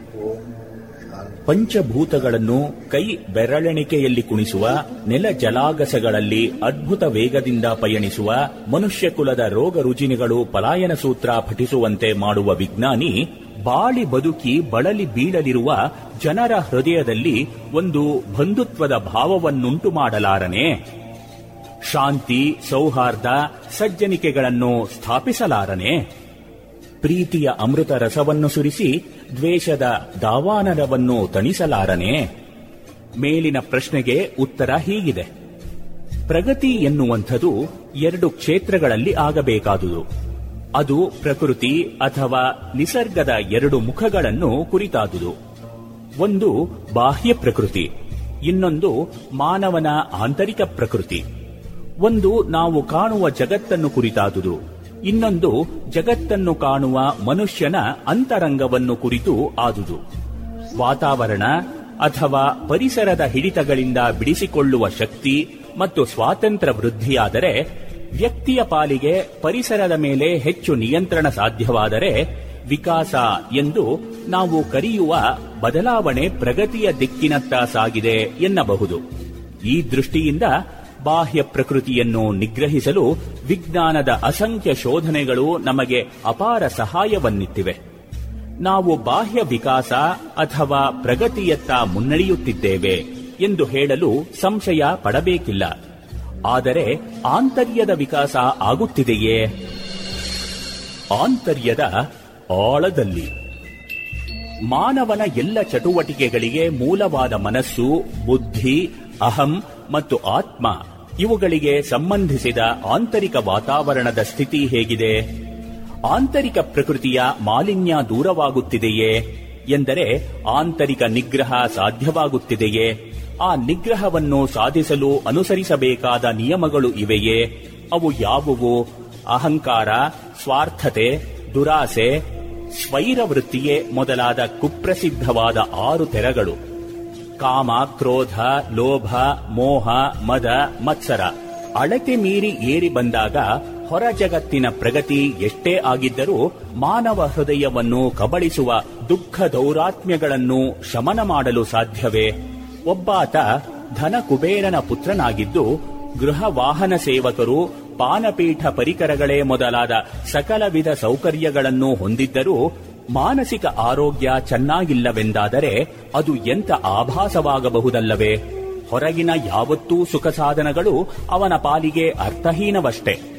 ಪ್ರಸಿದ್ಧ ಬೆಲ್ಜಿಯಂ ಲೇಖಕ, ನೊಬೆಲ್ ಪ್ರಶಸ್ತಿ ವಿಜೇತ ಮೌರಿಸ್ ಮೆಟರ್ಲಿಂಗ್ ಒಂದು ಮಾತನ್ನು ತಮ್ಮ ದ ಗ್ರೇಟ್ ಬಿಯಾಂಡ್ ಎನ್ನುವ ಗ್ರಂಥದ ಪೀಠಿಕೆಯಲ್ಲಿ ಹೇಳುತ್ತಾರೆ. ಅತಿ ದೊಡ್ಡ ಇಂಜಿನಿಯರ್, ಗಣಿತಜ್ಞ, ವೈದ್ಯ ಅಥವಾ ಆಕಾಶ ವಿಜ್ಞಾನಿಯೂ ಕೂಡ ಶೋಷಕನೂ ಮಹಾಮೂರ್ಖನೂ ಆಗಬಲ್ಲ ಎಂಬುದನ್ನು ಜನ ಗಮನಿಸುತ್ತಿಲ್ಲ ಅಥವಾ ಮರೆಯುತ್ತಾರೆ. ಕೇವಲ ವಿಚಾರ ಸಂಗ್ರಹ ಅಥವಾ ದಕ್ಷತೆ ಮನುಷ್ಯನನ್ನು ಸಜ್ಜನನನ್ನಾಗಿ ಮಾಡುವುದೇ? ವ್ಯಕ್ತಿಯ ಈ ಆಂತರಿಕ ಪರಿಸರ ಮಾಲಿನ್ಯದ ಭೂಮರೂಪವೇ ಜನಾಂಗದ ಪತನಕ್ಕೆ ಕಾರಣವಾಗುತ್ತದೆ ಎಂಬುದನ್ನು ಇತಿಹಾಸಕಾರರು ತಿಳಿಸುತ್ತಾರೆ. ಜಗತ್ತಿನ ಸುಮಾರು ಇಪ್ಪತ್ತೊಂದು ನಾಗರಿಕತೆಗಳಲ್ಲಿ ಹತ್ತೊಂಬತ್ತು ನಾಗರಿಕತೆಗಳು ಅವಸಾನ ಹೊಂದಿದುದು ಬಾಹ್ಯ ಆಕ್ರಮಣಗಳಿಂದಲ್ಲ, ಆಂತರಿಕ ನೈತಿಕ ಕುಸಿತದಿಂದ ಎಂದು ಪ್ರಸಿದ್ಧ ಇತಿಹಾಸಕಾರ ಆರ್ನಾಲ್ಡ್ ಟೊಯ್ನಬಿ ಹೇಳಿದ್ದಾರೆ. ಬಾಹ್ಯ ಜಗತ್ತಿನ ಸಂಶೋಧನೆಗಳಿಂದಾದ ಪ್ರಗತಿ ಮಾತ್ರದಿಂದ ಮಾನವನ ಅಂತರಂಗದ ಪ್ರಗತಿಯಾಗಿ ಬಿಡುತ್ತದೆ ಎನ್ನುವ ಭರವಸೆ ಇಲ್ಲ. ಅಂತರಂಗದ ಪ್ರಗತಿಯ ನಿಯಮಗಳನ್ನು ತಿಳಿಯಲು ನಮ್ಮ ಆಂತರ್ಯದ ಅಥವಾ ಒಳಗಿನ ನಿಜವಾದ ಸ್ವರೂಪದ ಸ್ವಭಾವಗಳನ್ನು ತಿಳಿಯಬೇಕು. ಪ್ರತಿಯೊಬ್ಬ ವ್ಯಕ್ತಿಯ ಮನಸ್ಸಿನ ಆಳದಲ್ಲಡಗಿರುವ ಅಮೂಲ್ಯವಾದ ರತ್ನದ ಸ್ಪಷ್ಟ ಪರಿಚಯ ಮಾಡಿಕೊಳ್ಳಬೇಕು.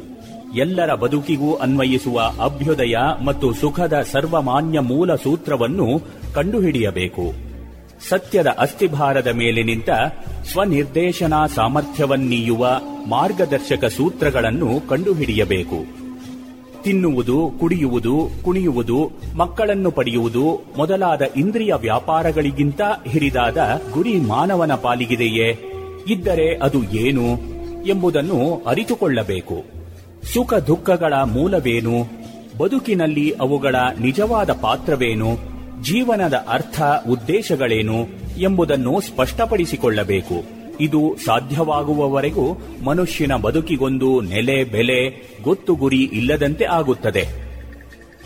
ಕೇವಲ ಯಂತ್ರಶಾಸ್ತ್ರದ ಪ್ರಗತಿಯಿಂದ, ಅಂದರೆ ಹೊಸತಾದ ಯಂತ್ರಗಳ ಆವಿಷ್ಕಾರದಿಂದ ಮಾನವನ ಜೀವನವು ಉತ್ತಮವಾಗಲಿಲ್ಲ.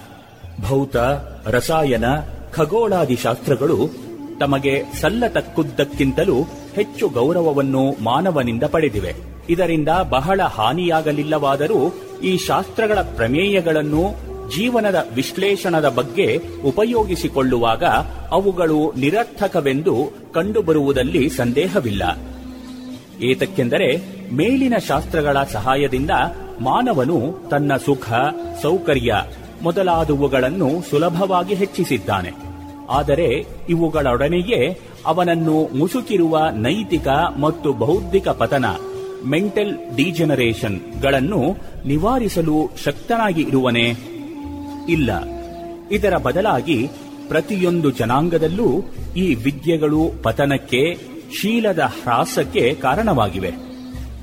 ತನ್ನನ್ನರಿತುಕೊಳ್ಳದಿರುವ ಮನುಷ್ಯನು ತನ್ನ ಭಾವನೆ, ಪಿಪಾಸೆಗಳ ಹೊಲಬನ್ನೇ ಅರಿಯದ ವ್ಯಕ್ತಿಯು ಕೇವಲ ಹಡಗುಗಳ ರಚನೆಯಲ್ಲಾಗಲಿ, ದೂರದಲ್ಲಿರುವ ನಿಹಾರಿಕೆಗಳ ಬೆಳಕಿನ ವಿಶ್ಲೇಷಣೆಯನ್ನಾಗಲಿ, ದೂರದರ್ಶಿ ಮತ್ತು ಸೂಕ್ಷ್ಮದರ್ಶಿ ಯಂತ್ರಗಳ ನಿರ್ಮಾಣದಲ್ಲಾಗಲಿ ಹೆಚ್ಚಿನ ಆಸ್ತೆಯನ್ನು ತೋರುತ್ತಿರುವ ಮಾತ್ರಕ್ಕೆ ಜೀವನದ ಮೇಲ್ಮೆಯನ್ನು ಸಾಧಿಸಿದಂತಾಯಿತೆ. ಇದಲ್ಲದೆ ಕೆಲವು ಕ್ಷಣಗಳಲ್ಲೇ ಚೀನಾಕ್ಕಾಗಲಿ, ಜರ್ಮನಿಗಾಗಲಿ ಹಾರಾಡಿದನೆಂದರೆ ಆತನ ಮನುಷ್ಯತ್ವವು ಪ್ರಕಟವಾದಂತಾಯಿತೆ.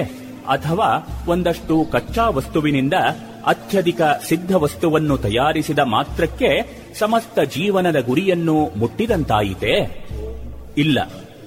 ಹಾಗಾದರೆ ಯಂತ್ರ, ಭೌತ, ರಸಾಯನ, ಜೀವ, ಖಗೋಳಾದಿ ಶಾಸ್ತ್ರಗಳು ನಮ್ಮ ನೈಸರ್ಗಿಕ ಅಂತಃಶಕ್ತಿಗಳ ಉದಾತ್ತೀಕರಣಕ್ಕೆ ಕಾರಣವಾಗಿಲ್ಲ. ಅವುಗಳು ಅತ್ಯಧಿಕ ಮತ್ತು ಸಮರ್ಪಕ ಬುದ್ಧಿಶಕ್ತಿಯನ್ನಾಗಲಿ ನೀತಿಪರತೆಯನ್ನಾಗಲಿ, ಆರೋಗ್ಯವನ್ನಾಗಲಿ, ನರವ್ಯೂಹದ ನಿರೋಧಕ ಶಕ್ತಿ ಮತ್ತು ಸಮತೋಲನವನ್ನಾಗಲಿ, ಜೀವಿತದಲ್ಲಿ ಭದ್ರತೆ ಮತ್ತು ಶಾಂತಿಯನ್ನಾಗಲಿ ಒದಗಿಸಿರುವುದಿಲ್ಲವೆಂಬುದು ನಿರ್ವಿವಾದ. ಇಂದಿನ ಉದ್ಯಮ ಮತ್ತು ವಿಜ್ಞಾನದ ಕ್ರಾಂತಿಕಾರಿ ಬದಲಾವಣೆಗಳನ್ನು ಸ್ವಾಗತಿಸಿದ ರಾಷ್ಟ್ರಗಳು ತೀವ್ರ ವೇಗದಿಂದ ಪತನದತ್ತ ಸಾಗುತ್ತಿವೆ. ನಾಗರಿಕತೆಯಿಂದ ಆಗಬೇಕಾದುದು ಮನುಷ್ಯತ್ವದ ಪ್ರಗತಿ. ಕೇವಲ ವೈಜ್ಞಾನಿಕ ತಾಂತ್ರಿಕ ಪ್ರಗತಿಯಲ್ಲ ಎಂದು ಅಲೆಕ್ಸಿಸ್ ಕರಲ್ ಹೇಳಿದ್ದರು.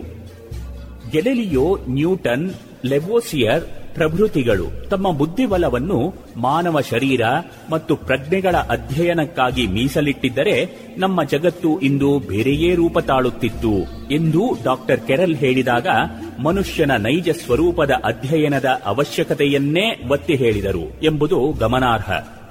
ಇದೇ ಅಭಿಪ್ರಾಯವನ್ನು ಐನ್ಸ್ಟೀನ್ ಇನ್ನೊಂದು ರೀತಿಯಿಂದ ಹೇಳಿದ್ದರು. ವಸ್ತು ವಿಜ್ಞಾನ ಮತ್ತು ಬದುಕಿನ ಕೆಲವೊಂದು ಉದ್ದೇಶಗಳನ್ನು ಪೂರೈಸಿಕೊಳ್ಳಲು ಶಕ್ತಿಶಾಲಿಯಾದ ಉಪಕರಣಗಳನ್ನು ನೀಡುತ್ತದೆ. ಆದರೆ ಜೀವನದ ಕೊನೆಯ ಗುರಿಯನ್ನು ಅದನ್ನು ಸಾಧಿಸುವ ಹಮ್ಮಲವನ್ನು ಬೇರೆಯೇ ಮಾರ್ಗದಿಂದ ಅಥವಾ ಮೂಲದಿಂದ ಕಂಡುಕೊಳ್ಳಬೇಕು. ಗ್ರೀಕ್ ದಾರ್ಶನಿಕರು, ಉಪನಿಷತ್ತಿನ ಋಷಿಗಳು ಸಾರಿದ ನಿನ್ನನ್ನು ನೀ ತಿಳಿ ಆತ್ಮಾನಂ ವಿದ್ಧಿ. ಎನ್ನುವ ವಾಣಿ ಈಗ ವಿಜ್ಞಾನಿಗಳ ಬಾಯಿಯಿಂದ ಪುನಃ ಮಾರ್ದನಿಸುತ್ತಿದೆಯಷ್ಟೆ.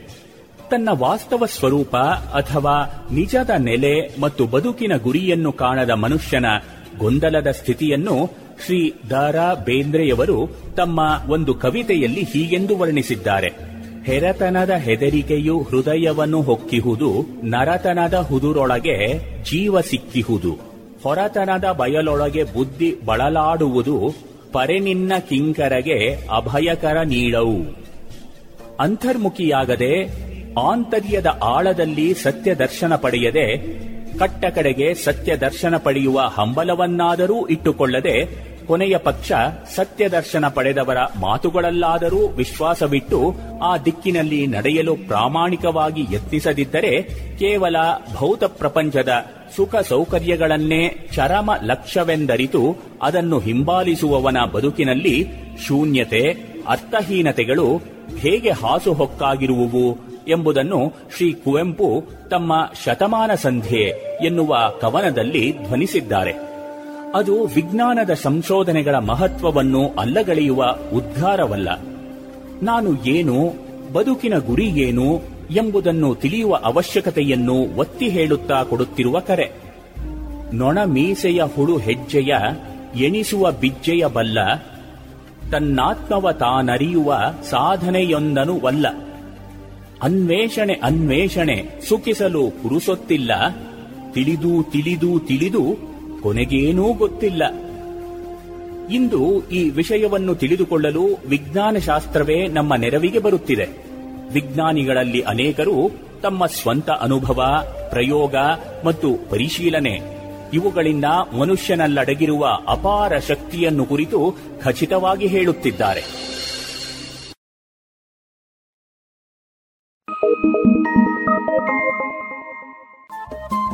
ರೇಡಿಯೋ ಪಾಂಚಜನ್ಯ ತೊಂಬತ್ತು ಬಿಂದು ಎಂಟು ಎಫ್ಎಂ ಸಮುದಾಯ ಬಾನುಲಿ ಕೇಂದ್ರ ಪುತ್ತೂರು. ಇದು ಜೀವ ಜೀವದ ಸ್ವರ ಸಂಚಾರ.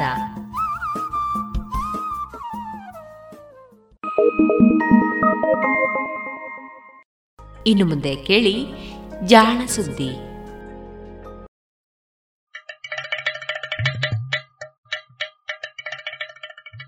ಕೇಳು ಕೇಳು ಕೇಳು ಜಾಣ. ಜಾಣ ಸುದ್ದಿಯ ಕೇಳು ಕೇಳು ಕೇಳು ಜಾಣ. ಇಂದು ಹಂದು ಮುಂದು ಹಿಂದು ಹರಿವು ತಿಳಿವು ಚುಟುಕು ತೆರಗು ನಿತ್ಯ ನುಡಿಯುವತ್ತು ತರಲು ನಿತ್ಯ ನುಡಿಯುವತ್ತು ತರಲು ಕೇಳಿ ಜಾಣರ. ಜಾಣ ಸುದ್ದಿಯ ಕೇಳು ಕೇಳು ಕೇಳು ಜಾಣ. ಜಾಣ ಸುದ್ದಿಯ ಕೇಳು ಕೇಳು ಕೇಳು ಜಾಣ. ಸಂಶೋಧನೆ ಸ್ವಾರಸ್ಯ.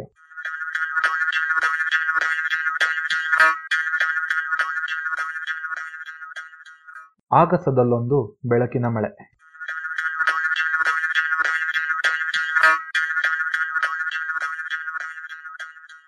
ರಾತ್ರಿ ಆಗಸವನ್ನು ಸುಮ್ಮನೆ ದಿಟ್ಟಿಸಿ.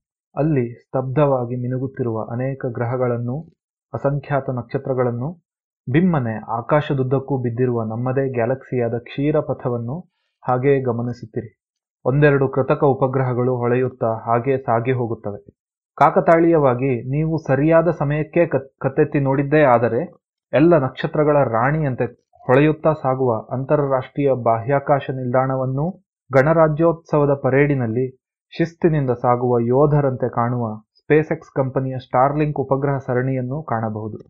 ಆಗಸದ ವೈಭವಗಳ ನಡುವೆ ನೀವು ಕಳೆದು ಹೋಗುತ್ತಿರುವಾಗ ಅನಿರೀಕ್ಷಿತವಾಗಿ, ಅಗೋ, ಅಲ್ಲಿ ಮಿಂಚಿನ ರೇಖೆಯೊಂದು ಸರಕ್ಕನೆ ಕಾಣಿಸಿಕೊಂಡು ಮಾಯವಾಗುತ್ತದೆ. ಅದು ಉಲ್ಕಾಪಾತ. ಇದೇನಿದು? ನಕ್ಷತ್ರ ಬಿತ್ತೆ ಎಂದು ನೀವು ಅಚ್ಚರಿಪಡುತ್ತಿರುವಾಗಲೇ ಕಾರ್ಗತ್ತಲ ಆಕಾಶದಲ್ಲಿ ಒಂದರ ಹಿಂದೆ ಇನ್ನೊಂದು ಬಾಣ ಬಿರುಸುಗಳ ಪ್ರದರ್ಶನವೇ ಶುರುವಾಗುತ್ತದೆ. ಸರಿಯಾಗಿ ಲೆಕ್ಕ ಹಾಕಿದ್ದೇ ಆದಲ್ಲಿ ತಾಸಿಗೆ ನೂರ ಇಪ್ಪತ್ತರಿಂದ ನೂರ ಅರವತ್ತು ಉಲ್ಕೆಗಳನ್ನು ನೀವು ಕಾಣಬಹುದು. ಇದೇ ಡಿಸೆಂಬರ್ ತಿಂಗಳ ಹದಿನಾಲ್ಕನೇ ತಾರೀಕಿನಂದು ತುರಿಯಾವಸ್ಥೆಗೆ ತಲುಪಲಿರುವ ಮಿಥುನ ರಾಶಿಯ ಬಳಿ ಉಗಮವಾಗುವ ಉಲ್ಕಾಪಾತ ಕಟ್ಟಿಕೊಡುವ ದೃಶ್ಯ ವೈಭವವಿದು ಮಿಥುನ ರಾಶಿಗೆ ಆಂಗ್ಲ ಭಾಷೆಯಲ್ಲಿ ಜೆಮಿನಿ ಎಂದು ಕರೆಯುವುದರಿಂದ ಈ ಉಲ್ಕಾಪಾತಕ್ಕೆ ಜೆಮಿನಿಡ್ಸ್ ಉಲ್ಕಾವರ್ಷ ಎಂದು ಹೆಸರು. ಉಲ್ಕೆಗಳು ಉರಿಯುವಾಗ ಹೊರಹೊಮ್ಮಿಸುವ ಬೆಳಕಿನ ಬಣ್ಣದ ಹಿಂದೆ ಕುತೂಹಲಕಾರಿಯಾದ ಅಂಶವಿದೆ. ಆಯಾ ಉಲ್ಕೆಯ ರಾಸಾಯನಿಕ ಸಂಯೋಜನೆ ಹಾಗೂ ಆ ಉಲ್ಕೆ ನಮ್ಮ ವಾತಾವರಣದಲ್ಲಿ ಚಲಿಸುವ ವೇಗವು ಉಲ್ಕೆಯ ಬೆಳಕಿನ ಬಣ್ಣಕ್ಕೆ ಕಾರಣ. ಉಲ್ಕೆಯ ಬಣ್ಣ ಕಿತ್ತಳೆ ಹಳದಿ ಮಿಶ್ರಿತ ಅಥವಾ ಕೇವಲ ಹಳದಿಯ ಬಣ್ಣದಲ್ಲಿದ್ದರೆ ಉಲ್ಕೆಯಲ್ಲಿ ಸೋಡಿಯಂ ಅಂಶವೇ ಪ್ರಧಾನವಾಗಿದೆ ಎಂದರ್ಥ. ನೀಲಿ ಬಣ್ಣದಲ್ಲಿದ್ದರೆ ಕಬ್ಬಿಣವು, ಹಸಿರು ಬಣ್ಣದಲ್ಲಿದ್ದರೆ ಮ್ಯಾಗ್ನೀಷಿಯಂ ಎಂದು, ನೇರಳೆ ಬಣ್ಣದಲ್ಲಿದ್ದರೆ ಕ್ಯಾಲ್ಸಿಯಂ ಎಂದು ತಿಳಿಯಬಹುದು. ಒಂದು ವೇಳೆ ಬಣ್ಣ ಕೆಂಪಾಗಿದ್ದರೆ ವಾತಾವರಣದ ಸಾರಜನಕ ಹಾಗೂ ಆಮ್ಲಜನಕಗಳು ಉರಿಯುತ್ತಿವೆ ಎಂದು ತಿಳಿಯಬಹುದು. ಕೆಲವೊಮ್ಮೆ ಬೇರೆ ಬೇರೆ ರಾಸಾಯನಿಕಗಳು ಉಲ್ಕೆಯ ವಿವಿಧ ಪದರಗಳಲ್ಲಿ ಹುದುಗಿ, ಆಯಾ ಪದರಗಳು ಉರಿಯುತ್ತಿದ್ದಂತೆ ಉಲ್ಕೆಯ ಬಣ್ಣ ಬದಲಾಗುತ್ತಾ ಹೋಗುತ್ತದೆ. ನಾವು ಈಗ ಚರ್ಚಿಸುತ್ತಿರುವ ಜೆಮಿನಿಡ್ಸ್ ಉಲ್ಕೆಗಳು ಪ್ರಕಾಶಮಾನವಾಗಿದ್ದು, ತುಸು ಹಳದಿ ಬಣ್ಣದಲ್ಲಿರುವಂತೆ ತೋರುತ್ತವೆ.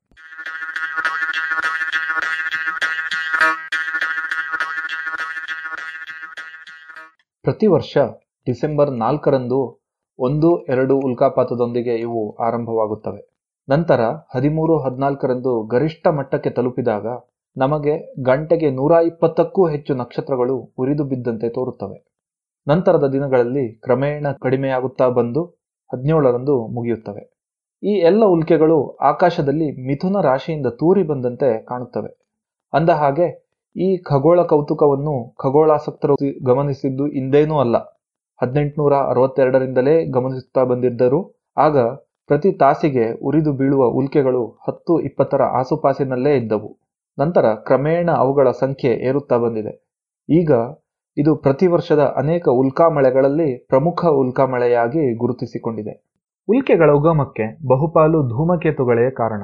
ಸೂರ್ಯನನ್ನು ಸುತ್ತುತ್ತಾ ಬಹುದೀರ್ಘ ಅಂಡಾಕಾರದಲ್ಲಿ ಸುತ್ತುವ ಧೂಮಕೇತುಗಳು ತಾವು ಸಾಗಿದ ದಾರಿಯ ಗುಂಟ ತಮ್ಮಲ್ಲಿರುವ ಅವಶೇಷಗಳನ್ನು ಚರಗ ಚೆಲ್ಲಿದಂತೆ ಚೆಲ್ಲುತ್ತಾ ಸಾಗುತ್ತವೆ.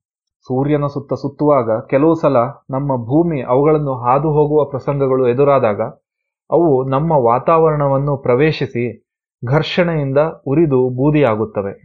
ಅಂತಹ ನೂರಾರು ಉಲ್ಕೆಗಳು ಸರಿಸುಮಾರು ಒಂದೇ ಸಮಯದಲ್ಲಿ ಕಾಣಿಸುವುದರಿಂದ ಅವು ನಮಗೆ ಉಲ್ಕೆಗಳ ಮಳೆಯಂತೆ ಗೋಚರವಾಗುತ್ತವೆ.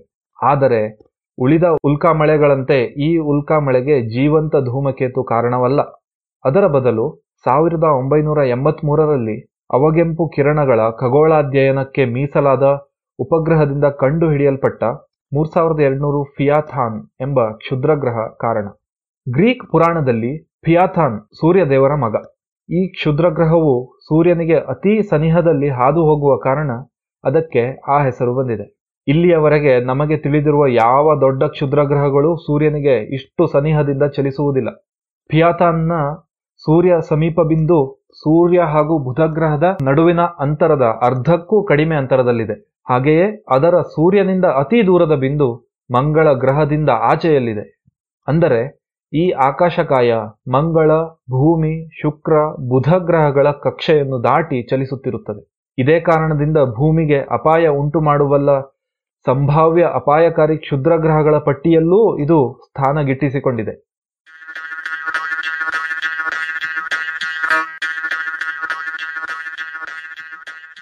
ಫಿಯಾತಾನ್ ಕ್ಷುದ್ರಗ್ರಹದ ವಿಶೇಷತೆಗಳಲ್ಲಿ ಇದರ ದೀರ್ಘ ಕಕ್ಷೆಯೂ ಒಂದು. ಸಾಮಾನ್ಯವಾಗಿ ಧೂಮಕೇತುಗಳ ಕಕ್ಷೆಯು ಈ ರೀತಿ ಅತಿ ದೀರ್ಘವಾಗಿ ಚಾಚಲ್ಪಟ್ಟಿರುತ್ತದೆ. ಕ್ಷುದ್ರಗ್ರಹಗಳದ್ದು ದೀರ್ಘ ಅಂಡಾಕಾರವಾಗಿರದೆ ವೃತ್ತಕ್ಕೆ ಹತ್ತಿರದ ಕಕ್ಷೆಯಾಗಿರುತ್ತದೆ. ಧೂಮಕೇತುಗಳ ಧೂಳು ಹಾಗೂ ಮಂಜುಗಡ್ಡೆಗಳಿಂದ ರಚಿತವಾದ ಕಾಯ ಕ್ಷುದ್ರಗ್ರಹದ ಕಲ್ಲು ಬಂಡೆಗಳಂಥ ಕಾಯಕ್ಕೆ ಹೋಲಿಸಿದರೆ ತುಂಬಾ ಸೂಕ್ಷ್ಮ.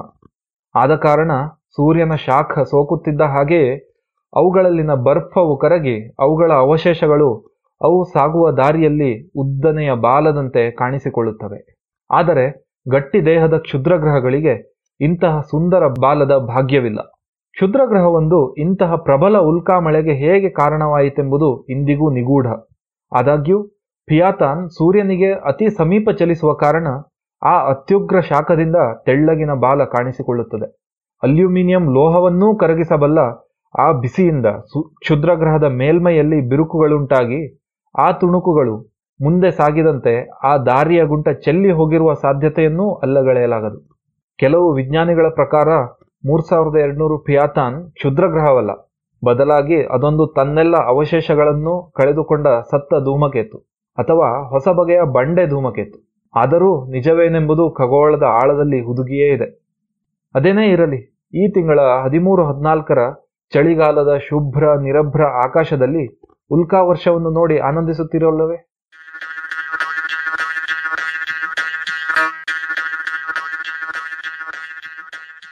ಇದು ಇಂದಿನ ಸಂಶೋಧನೆ ಸ್ವಾರಸ್ಯ. ರಚನೆ ಮತ್ತು ಜಾಣಧ್ವನಿ ವೇಣುಗೋಪಾಲ್ ಗಾಂವ್ಕರ್.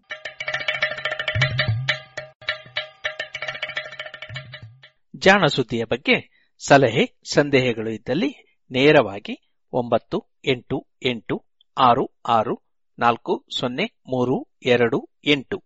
ಈ ನಂಬರಿಗೆ ವಾಟ್ಸಪ್ ಮಾಡಿ ಇಲ್ಲವೇ ಕರೆ ಮಾಡಿ.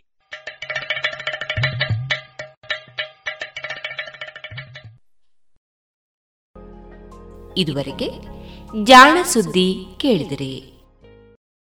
ಕೂಡಿ ಬಂದಿದೆ ಸ್ವರ್ಣ ಶೃಂಗಾರಕ್ಕೆ ಸುಮುಹೂರ್ತ. ಸಾವಿರಕ್ಕೂ ಅಧಿಕ ವಿನ್ಯಾಸಗಳು. GL Acharya jewellers Puttur Sullia Hassan Kushalnagar.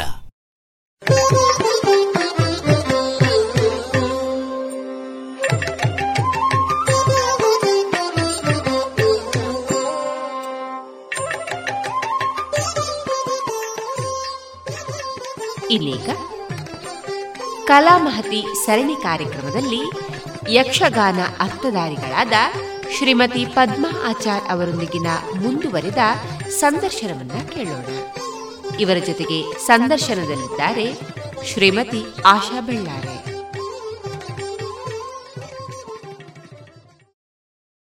ಯಕ್ಷಗಾನದ ತಾಳಮದ್ದಳೆ ಅರ್ಥಧಾರಿಯಾಗಿ ನಾನು ಗುರುತಿಸಿಕೊಳ್ಬೇಕು ಅಂತ ಹೇಳಿ ಕಲಿಕಾರ್ಥಿಯಾಗಿ ಬರುವವರಿದ್ದಾರೆ. ಅವರಿಗೆ ನೀವು ಪಾತ್ರ ಕೊಡುವಾಗ ಅವರ ಸ್ವರ ಯಕ್ಷಗಾನದ ಪದ್ಯದ ಚೌಕಟ್ಟಿನಲ್ಲಿ ಹೇಳಬೇಕಾದ ರೀತಿ ಮುಂಚಿತವಾಗಿ ಅವರಿಗೆ ಹೇಳ್ಕೊಡ್ತಾ ಇದ್ದೀರಿ ಅಂತ ಹೇಳುವುದನ್ನು ಪ್ರಸ್ತುತಪಡಿಸಿದ್ರಿ ಈಗ ಪಾತ್ರಗಳನ್ನು ಪ್ರಸ್ತುತಪಡಿಸುವಾಗ ಈಗ ತಾಮಸ ರಾಜಸ ಸಾತ್ವಿಕ ಪಾತ್ರಗಳನ್ನು ಪ್ರಸ್ತುತಪಡಿಸುವಾಗ ಈ ಪಾತ್ರಗಳಲ್ಲಿ ಒಂದಷ್ಟು ವಿಶೇಷತೆಗಳು ಇರ್ತದೆ. ಅಂತಹ ಕೆಲವು ಪಾತ್ರಗಳ ಪರಿಚಯವನ್ನು ನೀವೀಗ ಮಾಡಿಕೊಡಬೇಕಾಗಿ ಪಂಚಜನ್ಯದ ಶ್ರೋತೃಗಳ ಪರವಾಗಿ ನಿಮ್ಮಲ್ಲಿ ಕೇಳಿಕೊಳ್ತಾ ಇದ್ದೆ. ನಾವು ಪೀಠಿಕೆ ಹೇಳುವಾಗ ಕೂಡ ನಮಗೆ ಒಂದು ಪಾತ್ರದ ಸ್ವಭಾವ ಚಿತ್ರಣ ಅಲ್ಲಿ ನಮಗೆ ಬರಬೇಕಾಗ್ತದೆ. ಈಗ ನಾವು ಒಂದು ಖಳಪಾತ್ರಗಳು ರಾವಣ ಹಿರಣ್ಯಾಕ್ಷ ದುರ್ಯೋಧನ. ಇದನ್ನು ನಾವು ಅಲ್ಲಿ ತಾಮಸ ಪಾತ್ರಗಳು ಅಂತ ಹೇಳ್ತೇವೆ. ತಾಮಸ ಪಾತ್ರಗಳ ಪೀಠಿಕೆಯಲ್ಲಿ ಸ್ವರವೇ ಬೇರೆ ಥರ ಇರಬೇಕು. ಒಂದು ರಾಜಸ ಪಾತ್ರ ಈಗ ರಾಮ ಕೃಷ್ಣ ಸುಧನ್ವ ಅರ್ಜುನ ಇದೆಲ್ಲ ರಾಜಸ ಪಾತ್ರ. ಈಗ ರಾವಣ ಹಿರಣ್ಯಕಶಿಪು ಇದೆಲ್ಲ ತಾಮಸದಲ್ಲಿ ಬರ್ತದೆ. ಅದಕ್ಕೆ ನಿಮಗೆ ಒಂದು ಉದಾಹರಣೆ. ನೀನೇ ಏನು ತರುಣಿ? ಪುರುಷ ಶಕ್ತಿಯ ಮುಂದೆ ವಿಜೃಂಭಿಸಲಿಕ್ಕೆ ಹೊರಟವಳು. ನಮ್ಮಲ್ಲಿರುವ ಪುರುಷ ಶಕ್ತಿಗಳನ್ನು ನೀನು ನಿಗ್ರಹಿಸಿದ್ದೀಯಂತೆ. ಬಳಿರೆ ಮೆಚ್ಚಿದೆ, ತರುಣಿ ಮೆಚ್ಚಿದೆ. ನಿನ್ನನ್ನು ಕರೆತರಲು ಎಂಥವರನ್ನೆಲ್ಲ ಸಮರ್ಥರನ್ನೆಲ್ಲ ನಾನು ಕಳುಹಿಸಿಕೊಟ್ಟೆ. ಅವರನ್ನೆಲ್ಲ ನೀನು ಕೊಂದೆಯಂತೆ. ನಿನ್ನ ಸಮರ ಸಾಹಸಕ್ಕೆ ಮೆಚ್ಚಿದ್ದೆ, ಮೆಚ್ಚಿದ್ದೇನೆ. ಇದೋ, ಶುಂಭಾಸುರ ನಾನೇ ಬಂದಿದ್ದೇನೆ. ನನ್ನನ್ನು ನೋಡು, ಬಾ, ನನ್ನವಳಾಗು. ಈಗ ರಾಜಸ ಪಾತ್ರಗಳು ಹೇಗೆ ಬರಬೇಕು ಅಂತ? ಸಮರ ಸೌಗಂಧಿಕದ ಭೀಮನ ಒಂದು ಮಾತನ್ನು ಉಲ್ಲೇಖಿಸ್ತಾ ಇದ್ದೇನೆ. ಆಗ ತಾನೇ ಸಂಜನಿಸಿದಂಥ ಮಗು. ತಾಯಿಯ ಮಡಿಲಲ್ಲಿ ಮಲಗಿದ್ದ ವೇಳೆ ಅವಳು ಎತ್ತಿ ಆಡಿಸುವ ಭರದಲ್ಲಿ ಕೈಜಾರಿ ಕೆಳಗೆ ಬಿದ್ದೇನಂತೆ ನಾನು.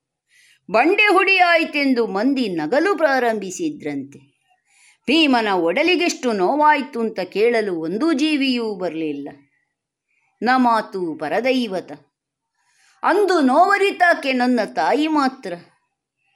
ನಾವು ಬೆಳೆದು ನಿಂತರೂ ನಮಗೆ ತಾಯಿಯ ಪ್ರೀತಿಯಲ್ಲಿ ಬದಲಾವಣೆ ಇದೆಯಾ ಹೇಳಿ. ಏಕಚಕ್ರ ನಗರದಲ್ಲಿ ಬೇಡಿ ತಂದದ್ರಲ್ಲಿ ಅರ್ಧ ಪಾಲು ಅವಳು ನನಗೇ ಕೊಡುತ್ತಿದ್ದಳು. ಆದರೆ ಬಕಾಸುರನನ್ನು ಕೊಲ್ಲುವ ದಿನ ಹೊಟ್ಟೆ ತುಂಬ ನಾನು ಉಂಡಿದ್ದೇನೆ. ಆದರೆ ಜನರು ಹೇಳ್ತಾರೆ, ಭೀಮ ತಿಂತಾನೆ ಭೀಮ ತಿಂತಾನೆ ಬಂಡಿ ಬಂಡಿಯನ್ನ ತಿಂತಾನೆ ಅವನು ಅಂತ. ಈಗ ನಮಗೆ ತಿನ್ನಲಿಕ್ಕೆ ಏನು ಸಮಸ್ಯೆ ಇಲ್ಲ. ಆದರೆ ತಿನ್ನಬೇಕು ಅಂತ ಅನ್ನಿಸ್ತದ ಹೇಳಿ. ಯಾಕಂದರೆ ಹೆಚ್ಚು ನೋವನ್ನೇ ಉಂಡಿದ್ದೇವೆ ನಮಗೆ. ಅಣ್ಣನಲ್ಲಿ ಹೇಳಿದರೆ ಉತ್ತರ ಒಂದೇ. ತಮ್ಮ ಧರ್ಮ ಮಾರ್ಗದಲ್ಲಿ ನಾವು ನಡೆಯಬೇಕು. ಆ ಧರ್ಮ ನಮ್ಮನ್ನು ಕಾಪಾಡುತ್ತದೆ ಅಂತ. ಅವನ ಇಂಥ ವರ್ತನೆಗಳನ್ನು ನೋಡಿ ಕೋಪ ಕೆಲವೊಮ್ಮೆ ನನಗೆ ಉಕ್ಕೇ ಇರ್ತದೆ. ಆದರೆ ಮರುಕ್ಷಣದಲ್ಲಿ ನಮ್ಮ ತಲೆ ಅವನ ಪಾದ ಮೂಲಕ್ಕೆ ಬೀಳ್ತದಲ್ಲ. ಯಾಕಂದರೆ ನಮ್ಮ ಅಣ್ಣನೇ ನಮಗೆ ತಂದೆ. ನಮ್ಮ ಬದುಕು ಏನಿದ್ದರೂ ಅವನ ಇಚ್ಛೆಯಂತೆ, ಅವನ ಬಯಕೆಯಂತೆ ನಡೆಯುವುದು. ಅವನ ಆಜ್ಞೆಯನ್ನು ಪರಿಪಾಲಿಸುತ್ತಾ ನಾವಿಲ್ಲಿಯವರೆಗೆ ಬಾಳಿದವರು. ಆದರೆ ಮನಸ್ಸಿನಲ್ಲಿ ಮೂಡುವ ಭಾವನೆಗಳು ನಮ್ಮದೇ ಅಲ್ಲವೇ. ಹಾಗಾಗಿ ಎಂಥ ಅಸಹಾಯಕ ಸ್ಥಿತಿಯನ್ನು ಕೂಡ ಯಾರಲ್ಲಿ ಹೇಳುವ ಹಾಗೆಯೂ ನಮಗೆ ಇಲ್ಲ. ಹಾಗೆ ನನಗೆ ಕಂಡದ್ದು ಈ ಬಂಡೆಯೇ ಸರಿಯಾದದ್ದು ಅಂತ. ಹಾಗಾಗಿ ಇನ್ನು ಮುಂದೆ ಈ ಬಂಡೆಯಂತೆ ನಾನಾಗಬೇಕು ಅಂತ ನಿಶ್ಚಯಿಸಿ ಈ ಬಂಡೆಗೆ ನನ್ನ ಮಂಡೆಯನ್ನಿಟ್ಟು ಸ್ವಲ್ಪ ವಿಶ್ರಾಂತಿಯನ್ನು ಪಡೆಯುತ್ತೇನಂತೆ, ಸ್ವಲ್ಪ ವಿಶ್ರಾಂತಿಯನ್ನು ಪಡೆಯುತ್ತೇನಂತೆ. ಸಾತ್ವಿಕ ಪಾತ್ರಗಳು ಧರ್ಮರಾಯ, ವಿದುರ, ಸಂಜಯ, ಇದೆಲ್ಲ ಒಂದು ಸಾತ್ವಿಕ ಪಾತ್ರಗಳು. ಅಂದರೆ ಯಾವ ಕಾಲಕ್ಕೂ ಒಂದು ಅವರಿಗೆ ಕೋಪ ಎಲ್ಲ ಬರದಂಥವರು ಅವರು. ಹಾಗೆ ಸಂಜಯನನ್ನು ರಾಯಭಾರಕ್ಕೆ ಆಗಿ ಕಳಿಸ್ತಾನೆ ಕೌರವ. ಅವನು ಧರ್ಮರಾಯನಲ್ಲಿಗೆ ಬರುವ ಒಂದು ಸನ್ನಿವೇಶ. ಬಂದು ಅಲ್ಲಿ ಎನಲು ಸಂಜಯ ನುಡಿದ ಅಂತ ಒಂದು ಪದ್ಯ ಉಂಟು. ಅದಕ್ಕೆ ಸಂಜಯ ಮಾತನಾಡುವುದನ್ನು ನಾನೀಗ ಮಾತಿನಲ್ಲಿ ತೋರಿಸ್ತಾ ಇದ್ದೇನೆ. ಧರ್ಮರಾಯ ನಿನ್ನೆ ಇಳಿಹೊತ್ತಿನಲ್ಲಿ ಹಸ್ತಿನಾವತಿಯಿಂದ ಉಪಪ್ಲಾವ್ಯಕ್ಕೆ ನಾನು ಬಂದಾಗ ನನ್ನನ್ನು ಆದರಪೂರ್ವಕವಾಗಿ ಬರಮಾಡಿಕೊಂಡು ವಿಶಿಷ್ಟವಾದ ರೀತಿಯಲ್ಲಿ ಸತ್ಕರಿಸಿದ್ದಿ. ನಾನು ಕೂಡ ಹಾಗೆ. ನೀನು ಕೊಟ್ಟ ಆಹಾರ ಆತಿಥ್ಯವನ್ನೆಲ್ಲ ಮನಪೂರ್ವಕವಾಗಿ ಸ್ವೀಕರಿಸಿದ್ದೇನೆ. ನಿನ್ನೆ ರಾತ್ರಿ ನಿನ್ನ ಆತಿಥ್ಯವನ್ನು ಸ್ವೀಕರಿಸುವ ಯೋಗ ನನ್ನ ಪಾಲಿಗೆ ಒದಗಿತು. ಯಾಕೆ ಇಷ್ಟು ಸಂತೋಷವೆಂದರೆ ಅದು ನಮ್ಮೊಳಗಿನ ಬಾಂಧವ್ಯವನ್ನು ಮತ್ತೊಮ್ಮೆ ನೆನಪಿಸಿತು. ಅಂದು ಹಸ್ತಿನಾವತಿಗೆ ನೀವು ಮೊದಲು ಬಂದಂಥ ಸಮಯದಲ್ಲಿ ಹಿರಿಯರ ಜೊತೆಯಲ್ಲೇ ನಿಮ್ಮನ್ನೆಲ್ಲ ಬಿಗಿದಪ್ಪಿಕೊಂಡು ಒಳಗೆ ಕರೆದುಕೊಂಡು ಹೋದವರಲ್ಲಿ ನಾನೂ ಒಬ್ಬನಾಗಿ ಸೇರಿಕೊಂಡಿದ್ದೆ. ಅನಂತರದ ದಿನಗಳಲ್ಲಿ ನೀವು ಎದುರಿಸಿದ ಸುಖ ದುಃಖಗಳ ದರ್ಶನ ನನಗಾಗಿದೆ. ಆ ಕಾರಣದಿಂದಲೇ ನಿಮ್ಮೆಲ್ಲರ ಮನಸ್ಸಿನ ಸಂಕಟ, ಹೃದಯದಲ್ಲುಂಟಾದಂತಹ ವೇದನೆ, ಉರಿ ಇದೆಲ್ಲ ನನಗೆ ಅರ್ಥವಾಗಿದೆ. ಆದರೂ ಹಸ್ತಿನಾವತಿಯ ರಾಜಕಾರಣಕ್ಕೆ ನಾವೆಲ್ಲರೂ ಹೊಂದಿಕೊಳ್ಳಬೇಕಾಯಿತು. ಆದರೂ ನಿಮ್ಮ ಮೇಲಿನ ಪ್ರೀತಿ ಹೃದಯದಲ್ಲಿ ಹಾಗೇ ಇದೆ. ಇಂದು ದಿನಪ ಮೂಡಣ ದೆಸೆಯೊಳು ಕಾಂತಿಯನ್ನು ಸೂಸುತ್ತಾ ಮೇಲೇರುವ ಸಮಯದಲ್ಲೇ ನೀವೆಲ್ಲರೂ ಸಭೆಯನ್ನು ಕರೆದಿದ್ದೀರಿ. ನಾನೇನಾದರೂ ನೆಂಟನೋ ಹಿರಿಯನೋ ಪೂಜ್ಯನೋ ಎಂದು ಗೌರವಿಸಿ ಆಧರಿಸಲಿಕ್ಕೆ ಏರ್ಪಡಿಸಿದ್ದಲ್ಲ ಈ ಸಭೆ. ನಮ್ಮ ಬಾಂಧವ್ಯದ ಪ್ರದರ್ಶನಕ್ಕಲ್ಲ ಈ ಸಭೆ ಎನ್ನುವುದು ನಮಗೆಲ್ಲರಿಗೂ ಗೊತ್ತು. ನಾನು ಯಾವ ಪಕ್ಷದಿಂದ ಬಂದಿದ್ದೇನೋ ಆ ಪಕ್ಷದ ಪ್ರತಿಪಕ್ಷದ ಆಲೋಚನಾ ಸಭೆ ಇದು. ಇಲ್ಲಿ ನನ್ನಲ್ಲಿ ಒಬ್ಬೊಬ್ಬರು ಕೇಳಿದ ಪ್ರಶ್ನೆ ಹಿಂದೆ ಏನಿದೆ ಎಂಬುದನ್ನು ನಾನು ಅರ್ಥ ಮಾಡಿಕೊಂಡಿದ್ದೇನೆ. ಕೌರವ ಸೌಖ್ಯದಲ್ಲಿದ್ದಾನೋ, ಆರೋಗ್ಯದಲ್ಲಿದ್ದಾನೋ, ಧೈರ್ಯದಲ್ಲಿದ್ದಾನೋ, ನೋವು ಗುಣವಾಗಿದೆಯೋ? ಏನೆಲ್ಲ ಪ್ರಶ್ನೆಗಳು ನೀವು ಕೇಳಿದ್ದೀರಿ? ಎಲ್ಲವೂ ಕೌರವ ಸಂಬಂಧಿತವಾದದ್ದೇ. ಹಾಗೆ ಸಂಜಯ ಬಂದಾಗ ಎಲ್ಲರೂ ಅವನಲ್ಲಿ ಒಂದೊಂದು ಪ್ರಶ್ನೆಯನ್ನು ಕೇಳ್ತಾರೆ. ಧರ್ಮರಾಯ, ಭೀಮ, ದ್ರೌಪದಿ, ಕೃಷ್ಣ ಎಲ್ಲ. ಆ ಸಂದರ್ಭದಲ್ಲಿ ಸಂಜಯ ನಾಡುವಂಥ ಮಾತಿದ್ದು. ಸಂಜಯನಿಗೆ ಎಂಥದಾದ್ರೂ ಕೋಪ ಬರುವುದಿಲ್ಲ ನೋಡಿ. ಆ ರೀತಿಯ ಸಾತ್ವಿಕ ಪಾತ್ರಗಳು ಹೀಗೆ. ವಿದುರ ಕೂಡ ಹಾಗೆ. ಕೃಷ್ಣ ಅವನ ಮನೆಗೆ ಬಂದಾಗ ವಿದುರನು ಆ ರೀತಿಯೇ ಮಾತನಾಡುವುದು. ಅವನಿಗೆ ಆಗುವಂಥ ಸಂತೋಷ. ಕೌರವ ಜರೆದಾಗ ಕೋಪ ಬಂದರೂ ಕೂಡ ಅವನು ಹೆಚ್ಚು ಏರು ಸ್ವರ ಅಂತ ಹೋಗಲಿಕ್ಕಿಲ್ಲ. ಒಮ್ಮೆ ಕೋಪದಲ್ಲಿ ಮಾತನಾಡುವುದ್ರು ವಿದುರನ ಪಾತ್ರ ಆ ರೀತಿಯೇ ಇರಬೇಕು. ಹಾಗೆ ಪಾತ್ರವನ್ನು ಮಾಡುವವರಿಗೆ ಆ ಸ್ಪಷ್ಟ ಚಿತ್ರಣ ತಲೆಯಲ್ಲಿ ಇರಬೇಕು. ಪಾತ್ರ ಇದು ಯಾವ ಪಾತ್ರ? ಹೇಗೆ ಇರ್ತಾರೆ? ಈಗ ವೇದಿಕೆಯಲ್ಲಿ ಕುಳಿತು ನಾವು ಒಂದು ಸುಂದರವಾದ ಚಿತ್ರಣವನ್ನು ಕೊಡುವಾಗ ನಮ್ಮ ತಲೆಯಲ್ಲಿ ಆ ಕಲ್ಪನೆ ಬೇಕು. ಇದು ಸ್ವರ್ಗಲೋಕ. ಈಗ ದೇವೇಂದ್ರನ ಪೀಠಿಕೆಯನ್ನು ನಾವು ಹೇಳುವಾಗ ಅಲ್ಲಿ ಸು, ನಮ್ಮ ದೇವ, ದೇವಲೋಕದಲ್ಲಿ ಏನು ಕಡಿಮೆ ಇದೆ? ಕಾಮಿಸಿದ್ದನ್ನು ಕೊಡುವ ಕಾಮಧೇನು, ಕಲ್ಪಿಸಿದ್ದನ್ನು ಕೊಡುವ ಕಲ್ಪವೃಕ್ಷ. ಆ ಒಂದು ಸ್ವರ್ಗದ ಚಿತ್ರಣವನ್ನೇ ತಲೆಯಲ್ಲಿ ಇರಿಸಿಕೊಂಡ್ರೆ ಅದು ತನ್ನಿಂದ ತಾನೇ ಬರ್ತದೆ. ಹಾಗೆ ಯೋಚಿಸಬೇಕು ಅಂತಲ್ಲದೆ ನಾವು ಬರೆದಿಟ್ಟ ಒಂದು ಅಕ್ಷರಕ್ಕೆ ಹೊಂದಿಕೊಂಡಿರಬಾರ್ದು. ನಾವು ಬರೆಯುವುದು ಯಾಕಂದರೆ ನಮಗೆ ಜಸ್ಟ್ ಒಂದು ವಿಷಯ ಎಂತ ಅಂತ ಗೊತ್ತಾಗಲಿಕ್ಕೆ ಮಾತ್ರ. ನಾವು ಹೇಳುವಾಗ ಇದರಲ್ಲಿರುವ ಶಬ್ದಗಳೇ ಬರಬೇಕು ಅಂತಿಲ್ಲ. ನಮ್ಮ ತಲೆಯಲ್ಲಿ ಒಂದು ಅಷ್ಟು ವಿಷಯಗಳು ಸಂಗ್ರಹ ಆದರೆ ಅದೇ ಅಲ್ಲಿ ಹೇಳಬೇಕು. ಆಗ ಅದು ತುಂಬ ಸುಂದರವಾಗಿ ಆ ಪಾತ್ರ ನೋಡುವವರಿಗೆ ಹಾಗೆ ಗೊತ್ತಾಗಬೇಕು. ಇದೇನೋ ಕಲಿತು ಇವರು ಹೇಳ್ತಾ ಇದ್ದಾರೆ ಅಂತ ಆದರೆ ಆ ಕುಳಿತ ಶ್ರೋತೃಗಳಿಗೆ ಅವರಿಗೆ ಸಂತೋಷ ಸಿಗುವುದೇ ಇಲ್ಲ. ರಸಾನುಭವ. ರಸಾನುಭವ ಆಗುವುದಿಲ್ಲ ಹಾಗೆ ಆ ರಸಾನುಭವ ಆಗಬೇಕು ಅಂತಿದ್ರೆ ಇಲ್ಲಿ ರಸ ಸೃಷ್ಟಿ ಆಗಬೇಕಲ್ವ ಅದು ಮುಖ್ಯವಾದದ್ದು. ಹಾಸ್ಯದ ಒಂದು ಪಾತ್ರದ ಬಗ್ಗೆ ಹೇಳುವಾಗ ಉತ್ತರನ ಪೌರುಷದಲ್ಲಿ ಉತ್ತರ ಕುಮಾರ ನಾಯಕನೂ ಹೌದು. ಅದೊಂದು ಹಾಸ್ಯದ ಪಾತ್ರವೂ ಆಗ್ತದೆ. ಆಗ ಬೃಹನ್ನಳೆ ಬಂದ ಕೂಡಲೇ ಅವನಿಗೆ ಬೃಹನ್ನಳೆ ಅರ್ಜುನ ಅಂತ ಗೊತ್ತಿಲ್ಲ ಅಲ್ಲ? ಅವನಿಗೆ ಅವನೇ ದೊಡ್ಡ ನಾಯಕ ಅಂತ. ಹಾಗೆ ಅವ ಬಳಿರೆ ಬಂದೆ ಈ ಬೃಹನ್ನಳೆ. ಬೃಹನ್ನಳೆಗೆ ಹೇಳಿ ಕಳಿಸಿ ಆಗೋ ಬೃಹನ್ನಳೆ ಬರುವಾಗ ಬಳಿರೆ ಬೃಹನ್ನಳೆ ನಾನು ಹೇಳಿ ಕಳಿಸಿದ ಕ್ಷಣ ಬಂದೆಯಲ್ಲ ನೀನು ಬಂದೆಯಲ್ಲ. ಬಹಳ ಸಂತೋಷವಾಯಿತು. ನಾನು ಏನು? ನನ್ನ ಯೋಗ್ಯತೆ ಏನು? ನನ್ನ ಸ್ಥಾನಮಾನ ಏನು? ಇದೆಲ್ಲ ನೀನು ತಿಳಿದೇ ಬಂದವನಾದ್ದರಿಂದ ನಿನಗೆ ತಕ್ಕುದಾದ ಒಂದು ಅವಕಾಶ ನಾನು ಕೊಡಬೇಕು ಅಂತ ನಾನು ತೀರ್ಮಾನಕ್ಕೆ ಬಂದಿದ್ದೇನೆ. ನಾನು ಏನು ಅಂತ ನಿನಗೂ ಗೊತ್ತಾಗಿರ್ಬೋದು. ಮಹಾವಿದ್ಯಾವಂತನಾದ ನಾನು. ಮಹಾಪರಾಕ್ರಮಿಯಾದಂತಹ ನಾನು. ಇಲ್ಲಿಯವರೆಗೆ ಜೀವನದಲ್ಲಿ ಯುದ್ಧಕ್ಕೆ ಹೋಗುವುದೇ ಅಲ್ಲ ಹೋಗಲಿಲ್ಲ. ಆದರೆ ಈಗ ಒಂದು ಸಂದರ್ಭ ಬಂದಿದೆ.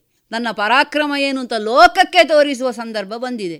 ನೀನೊಂದು ನನ್ನ ಜೊತೆ ಸಾರಥಿಯಾಗಿ ಕುಳಿತಿದ್ರೆ ಸಾಕು ಅಷ್ಟೇ. ಮತ್ತೆಲ್ಲ ನಾನು ಮಾಡ್ತೇನೆ ಅಂತ. ಹಾಗೆ ಅವನು ಕೊಚ್ಚಿಕೊಳ್ಳೋದು ಅದು ತುಂಬ ಮನೋರಂಜನೀಯವಾಗಿ ಇರ್ತದೆ. ಉತ್ತರನ ಪೌರುಷದಲ್ಲಿ ಇಡೀ ತಮಾಷೆ ಅವನದ್ದು. ಹಾಸ್ಯವೇ ಇರ್ತದೆ ಅದರಲ್ಲಿ. ಯಾಕಂದರೆ ಅವನು ಸುರುವಿಗೆ ಹೆಂಗಸರ ಮಧ್ಯೆ ಕುಳಿತುಕೊಂಡು ತನ್ನನ್ನು ತಾನು ಹೊಗಳಿಕೊಳ್ಳೋದೆ ಕೊನೆಗೆ ಅವನ ಅರ್ಜುನ ಅಂತ ಗೊತ್ತಾಗೋದು ಅಲ್ಲಿ ಇಡೀ ಸೇನೆಯನ್ನು ನೋಡುವಾಗಲೂ ಅವನಿಗೆ ಹೆದರಿಕೆ ಆಗೋದು ಅಲ್ಲಿ ನಡಗಲಿಕ್ಕೆ ಪ್ರಾರಂಭಿಸ್ತಾನೆ. ಹಾಗೆ ಅದು ಒಂಥರ ಮನೋರಂಜನೀಯವಾದ ಪಾತ್ರ ಆಗಿರ್ತದೆ. ಹಾಗೆ ಹಾಸ್ಯ ಹಾಗೆ ಆ ರೀತಿ ಬರ್ತದೆ. ಮತ್ತು ಮಹಿಳೆಯರ ಸ್ತ್ರೀ ಪಾತ್ರಗಳು. ದಕ್ಷಯಜ್ಞದಲ್ಲಿ ದಾಕ್ಷಾಯಿಣಿಯ ಪಾತ್ರ ಹಾಗೆ. ಅವಳು ದೇವಿಯಾದರೂ ಕೂಡ ದಾಕ್ಷಾಯಣಿ. ಅಲ್ಲಿ ಅವಳಿಗೆ ಸಾಮಾನ್ಯ ಒಂದು ಮಹಿಳೆಯಾಗೆ ಪ್ರ ಪತಿಯ ಮನೆಗೆ ಹೋಗಬೇಕು ಅಂತ ಒಂದು ತುಡಿತ ಉಂಟಾಗೋದು ತಂದೆ ಮನೆಗೆ. ಅಲ್ಲಿ ಯಾಗವನ್ನು ನೋಡಬೇಕು ಅಂತ. ಆದರೆ ಇದೆಲ್ಲ ಶಿವನ ಸಂಕಲ್ಪವೇ. ಯಾಕಂದರೆ ಶಿವನೇ ಜ್ಞಾನಪ್ರದಾಯಕ.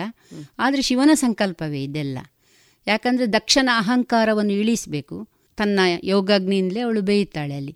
ನಂತರ ಅವಳು ಪರ್ವತರಾಜನ ಮಗಳಾಗಿ ಪಾರ್ವತಿಯಾಗಿ ಹುಡ್ತಾಳೆ ಅಲ್ಲಿ ದಕ್ಷಯಜ್ಞದಲ್ಲಿ ಹಾಗೆ ದ ದಾಕ್ಷಾಯಿಣಿಯ ಅಂತ್ಯ ಆಗೋದು ಹಾಗೆ ಆ ಥರ.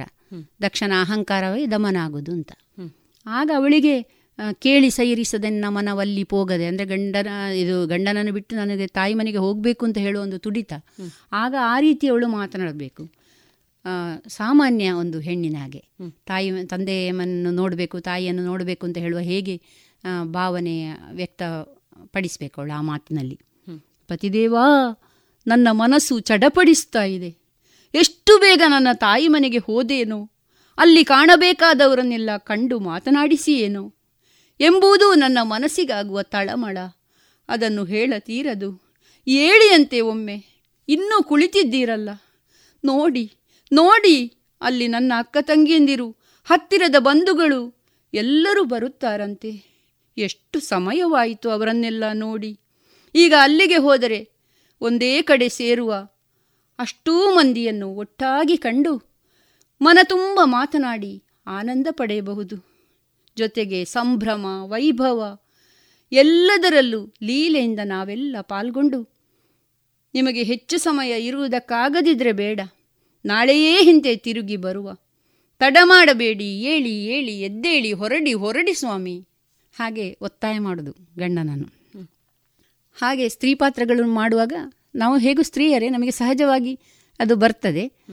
ಅಂದರೆ ಯಕ್ಷಗಾನಕ್ಕಾಗುವಾಗ ಸ್ವಲ್ಪ ಯಕ್ಷಗಾನ ಶೈಲಿ ಅದನ್ನೆಲ್ಲ ಸೇರಿಸಿಕೊಂಡು ಹೇಳಬೇಕು. ಹಾಗೆ ಸ್ವಗತ. ಆದರೆ ಪೀಠಿಕೆಯಲ್ಲಿ ನಾವು ಇಡೀ ಕಥಾ ಚಿತ್ರಣವನ್ನು ತರುವುದು. ಹೇಗಿರ್ತದೆ? ಈಗ ರಾಕ್ಷಸರ ಪೀಠಿಕೆಯಲ್ಲಿ ಅವರ ಕಂಠಕ್ಕೆ ಅನುಗುಣವಾಗಿ ಈಗ ಒಂದು ತಾರಕಾಸುರ ಆದರೆ ನಾನು ಪ್ರಾತಃ ಕಾಲದಲ್ಲಿ ಎದ್ದು ಎಲ್ಲ ನಿತ್ಯ ವಿಧಿಗಳನ್ನು ಮಾಡಿ ಅಲ್ಲಿಂದ ಬಂದು ಈ ಆಸ್ಥಾನ ಪೀಠದಲ್ಲಿ ಕುಳಿತುಕೊಂಡಿದ್ದೇನೆ.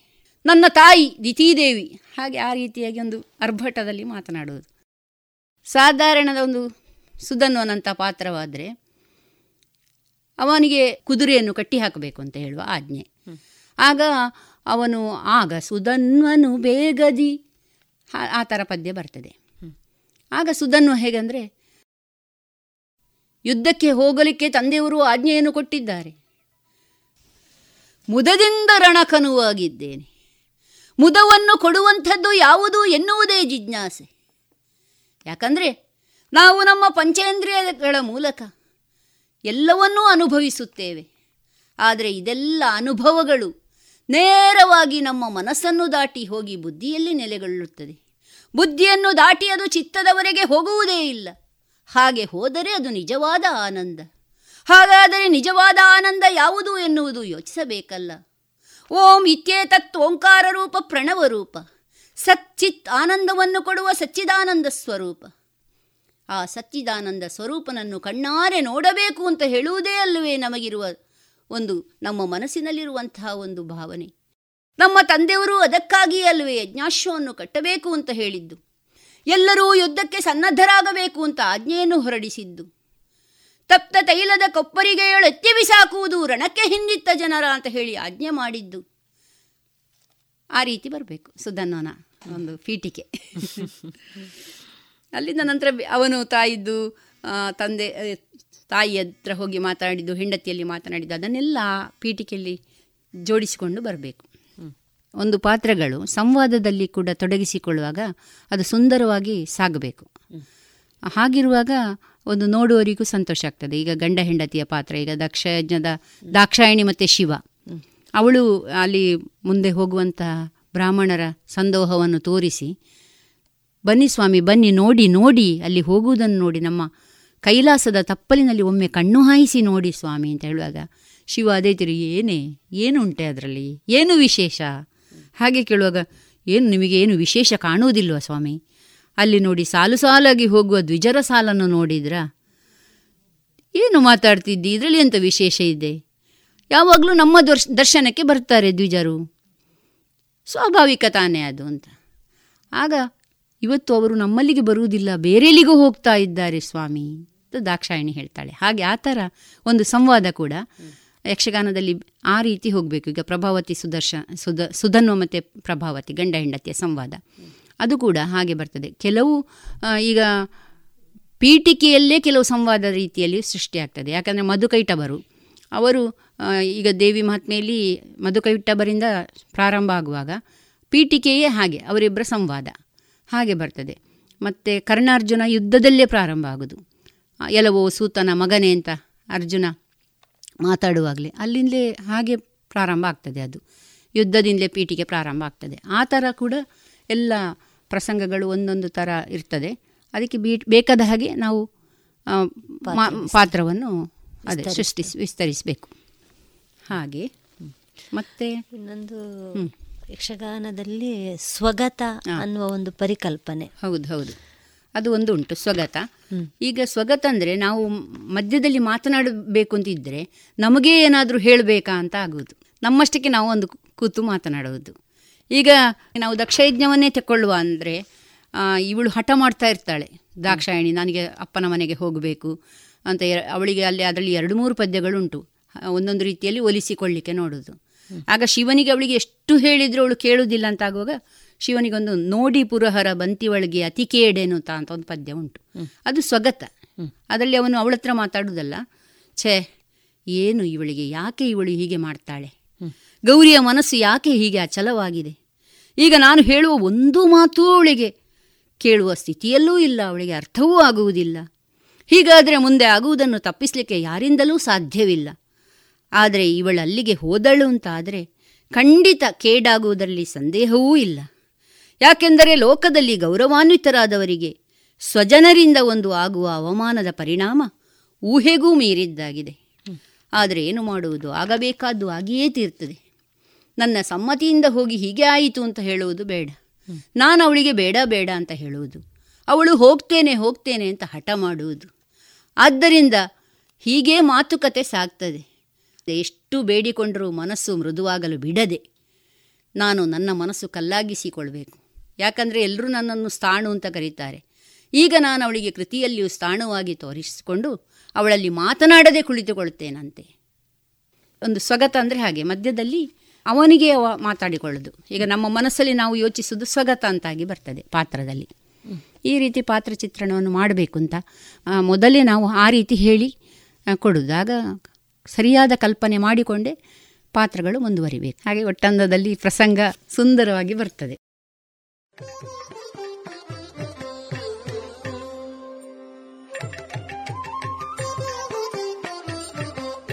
ಇದುವರೆಗೆ ಕಲಾಮಹತಿ ಸರಣಿ ಕಾರ್ಯಕ್ರಮದಲ್ಲಿ ಯಕ್ಷಗಾನ ಅರ್ಥಧಾರಿಗಳಾದ ಶ್ರೀಮತಿ ಪದ್ಮಾ ಆಚಾರ್ ಅವರೊಂದಿಗಿನ ಸಂದರ್ಶನವನ್ನ ಕೇಳಿದಿರಿ.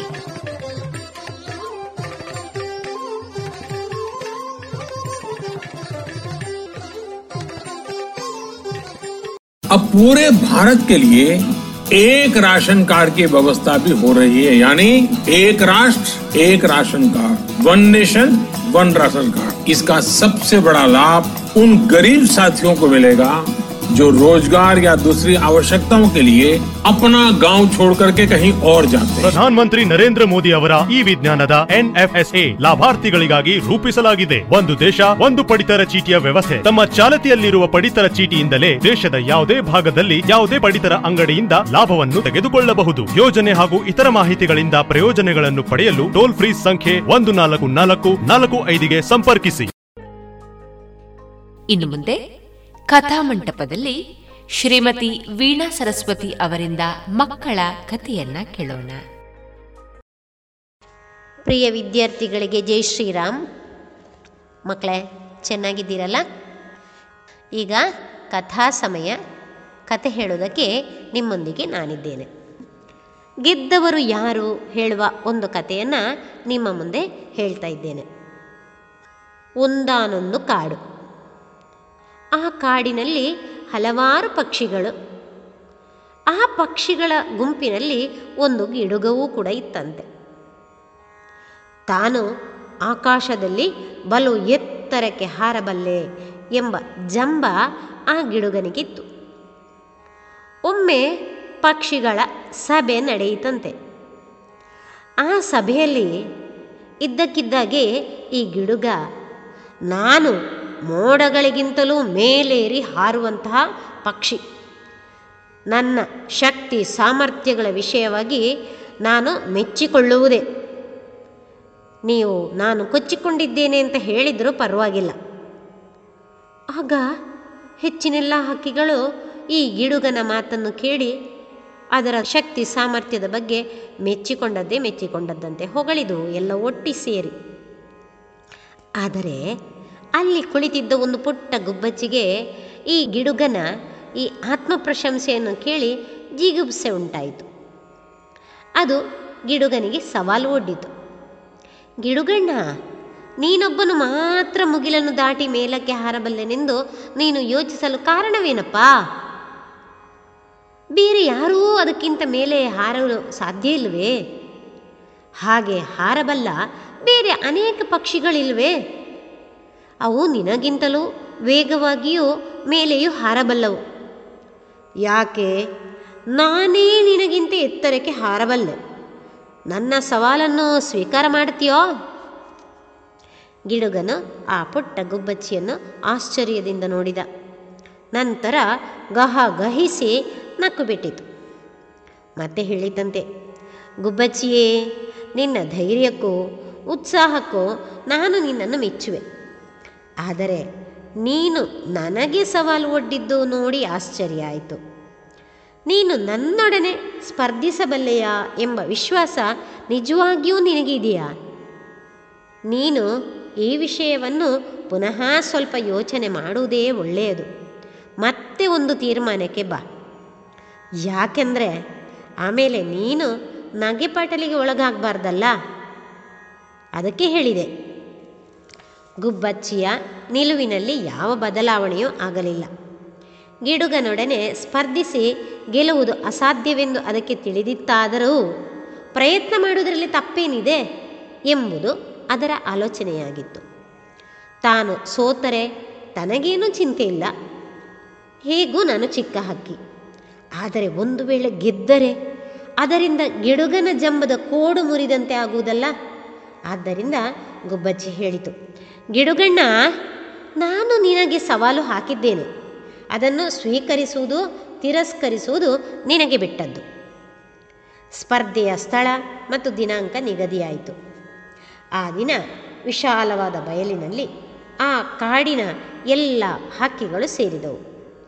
ಎಲ್ಲರ ಮನದಲ್ಲಿಯೂ ಭಾರೀ ಕುತೂಹಲವಿತ್ತು. ಗಿಡುಗನೂ, ಗುಬ್ಬಚ್ಚಿಯೂ ಕಣಕ್ಕೆ ಬಂದವು.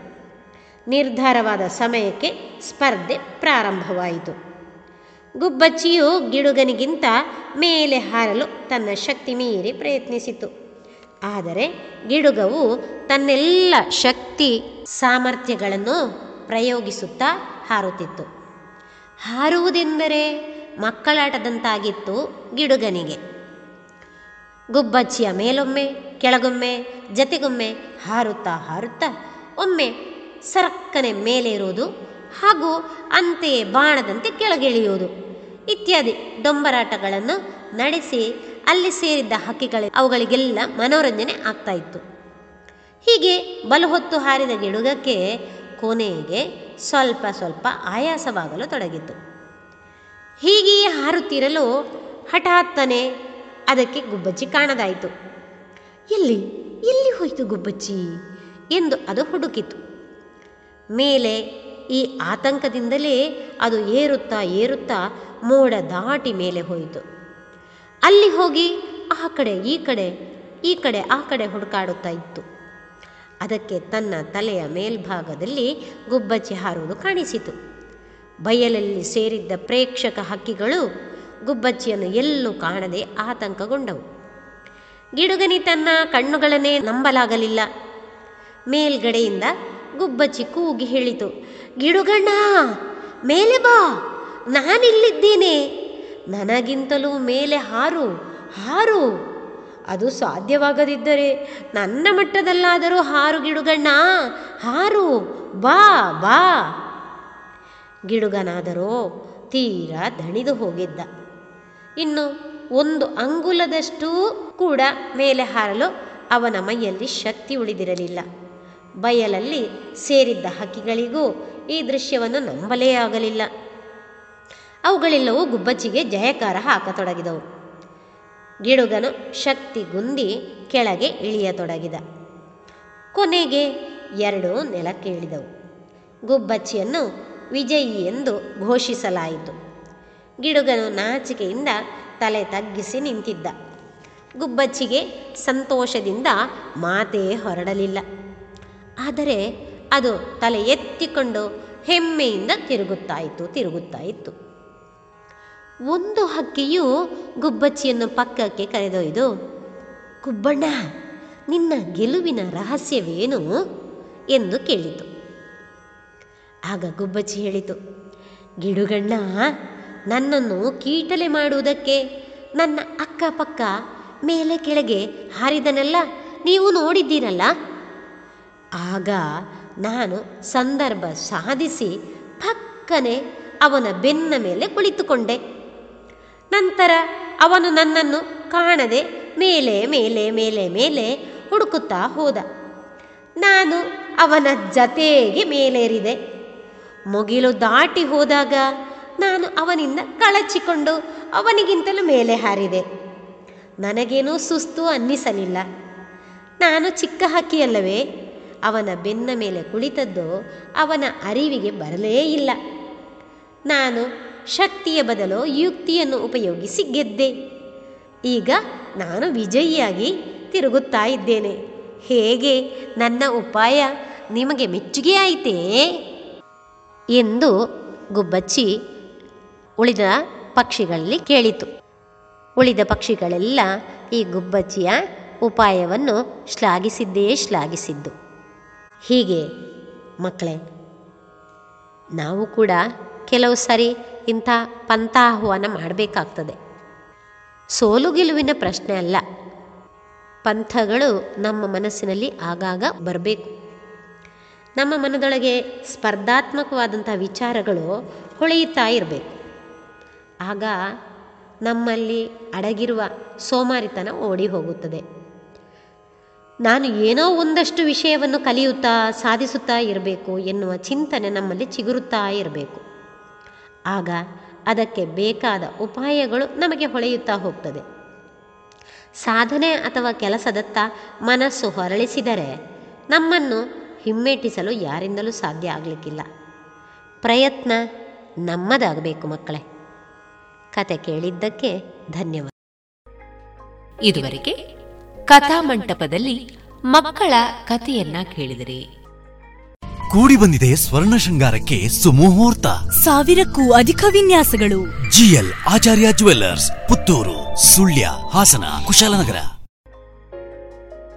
ಇನ್ನೀಗ ಮಧುರ ಗಾನ ಪ್ರಸಾರವಾಗಲಿದೆ.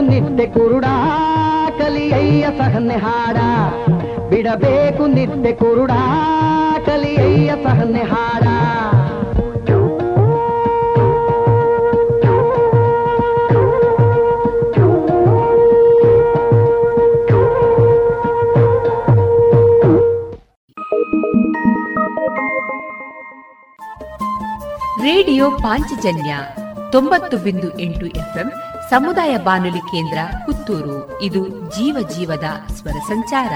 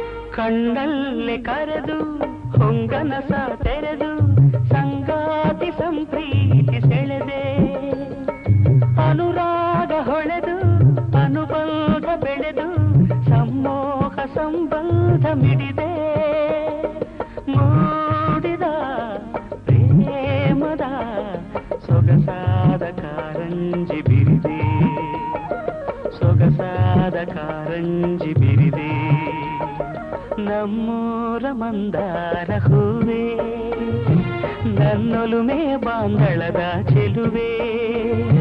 ಬಳಿ ಬಂದು ಬಾಳನ್ನು ಬೆಳಗು, ನನ್ನ ಬರಿದಾದ ಮನದಲ್ಲಿ ಮಿನುಗು. ನಮ್ಮೂರ ಮಂದಾರ ಹೂವೇ.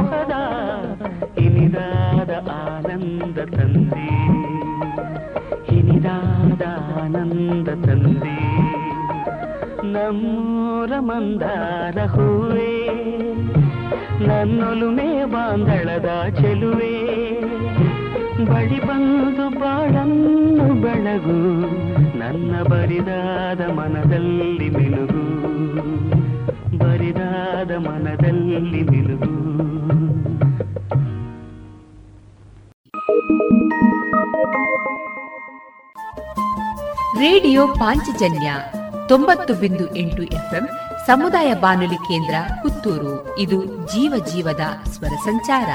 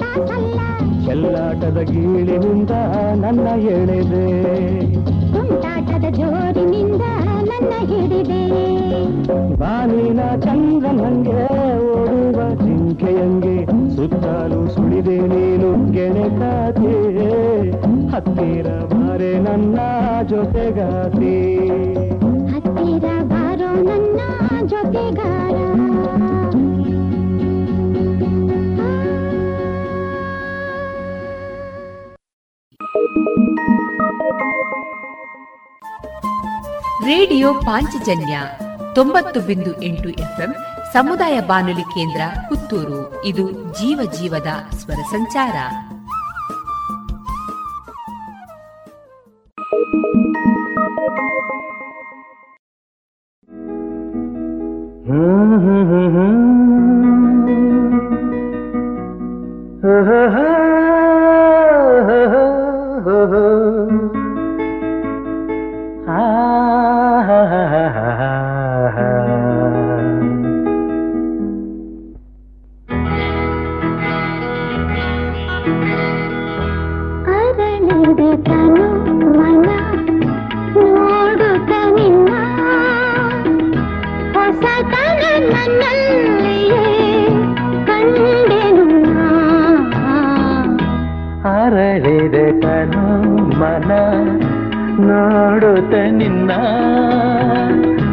ಹೊಸತನ ನನ್ನಲ್ಲಿಯೇ ಕಂಡೆನು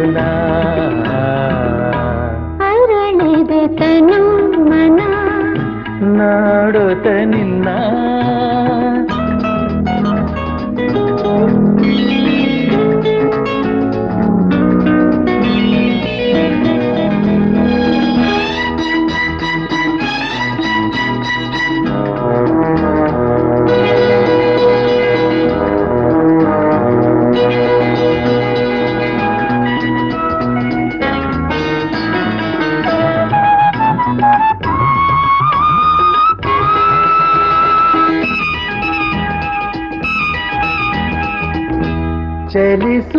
ಬಂಗಾಳಿಯು ಚೆಲುವೆ ನಿನ್ನ ನೋಡಿ ನಲಿಯುತ್ತ ಬೋಡಿದೆ ಮುಂಗುರುಳ ಹಿಡಿದು ಆಡಿ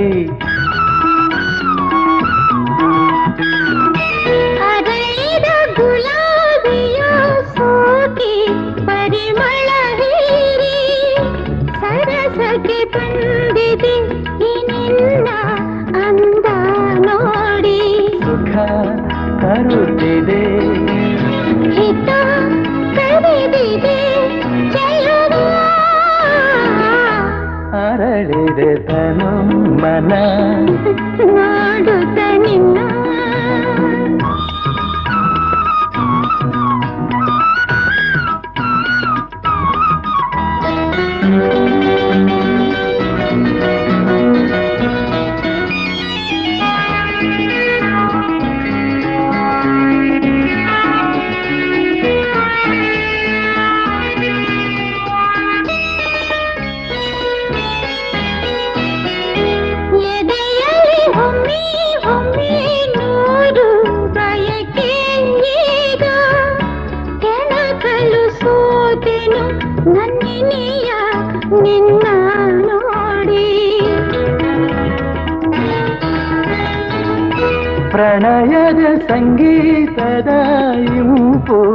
ಕಿವಿಯ ತುಂಬಿ ಕನಸನು ಕಂಡೆನು ಸಂಗಾತಿಯೇ ನಿನ್ನ ಸೇರಿ ಬಿಡುವೆನೆ ನನ್ನೇ ಕೊಡುವೆನ ಚಲುವೆ ಅರಳಿದೆ ತನು ಮನ ನೋಡುತ್ತ ನಿನ್ನ ಹೊಸತನ ನನ್ನಲ್ಲಿಯೇ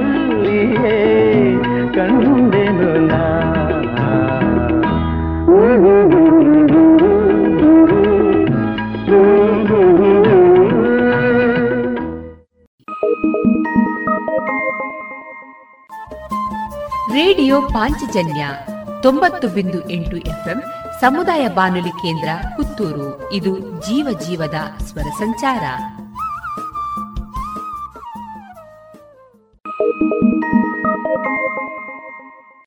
ಕೂಡಿ ಬಂದಿದೆ ಸ್ವರ್ಣ ಶೃಂಗಾರಕ್ಕೆ ಸುಮುಹೂರ್ತ. ಸಾವಿರಕ್ಕೂ ಅಧಿಕ ವಿನ್ಯಾಸಗಳು. GL Acharya jewellers Puttur Sullia Hassan Kushalnagar.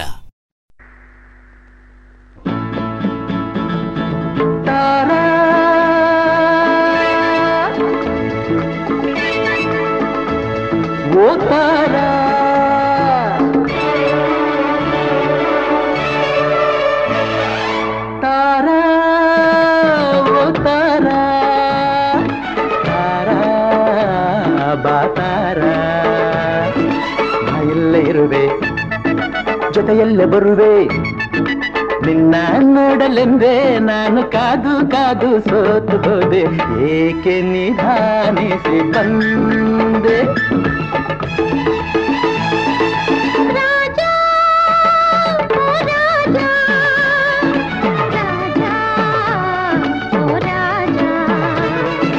ಅದಿಲಿ ಮುಳ್ಳು ಹೌದಾ ಎಲ್ಲೆಲ್ಲೂ ಕಲ್ಲು ಅಯ್ಯೋಯ್ಯೋ ಒಂಟಿ ಹೆಣ್ಣಂತಾನೆ ನಾನು ಓಡಿ ಓಡಿ ಬಂದೆನಲ್ಲ ಎಲ್ಲೂ ನಾನಿಲ್ಲಲೇ ಇಲ್ಲ. ಅಯ್ಯೋ ಪಾಪ.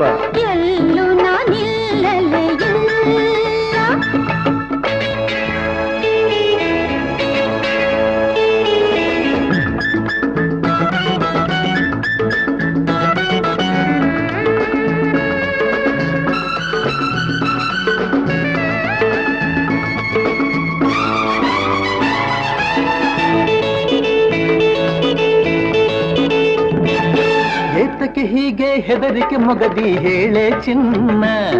ಯಾಕಮ್ಮ ಹೆದರ್ಕೋತಿ ಹೇಳ? ಏತಕ್ಕೆ ಹೀಗೆ ಹೆದರಿಕೆ ಮಗದಿ ಹೇಳೆ ಚಿನ್ನ.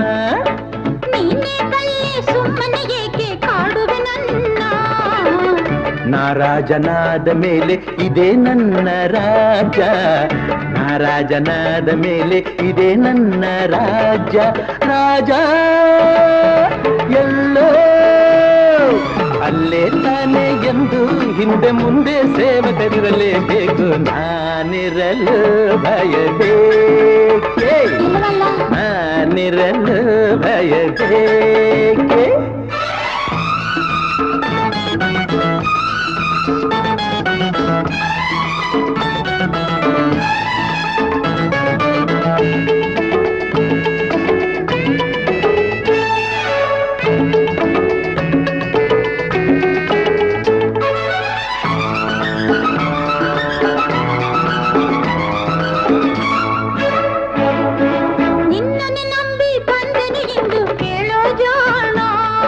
ನನಗೆ ಗೊತ್ತು ಮರಿ ನೀನು ಬರ್ತೀಯ ಅಂತ. ನಿನ್ನನ್ನೇ ನಂಬಿ ಬಂದೆನು ಎಂದು ಕೇಳೋ ಜಾಣ. ನಂಬಿದ ಹೆಣ್ಣೆ ಎಂದಿಗೂ ನೀನೇ ನನ್ನ ಪ್ರಾಣ. ನಮ್ಮೂರು ಬಲು ದೂರ ಗೊತ್ತೇ ಕುಮಾರ. ನಮ್ಮೂರು ಬಲು ದೂರ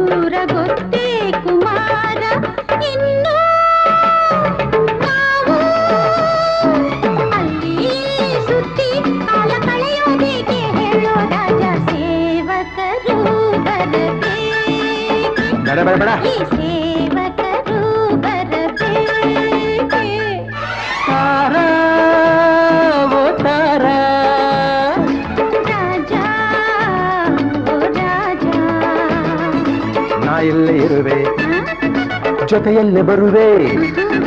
ನಿನ್ನ ನೋಡಲೆಂದೇ ನಾನು ಕಾದು ಕಾದು ಸೋತು ಹೋದೆ ಹೇಗೆ ನಿಧಾನಿಸಿ ಬಂದೆ ಹೇಗೆ ನಿಧಾನಿಸಿ ಬಂದೆ ಲಾಲ ಲಾಲ ಲಾಲ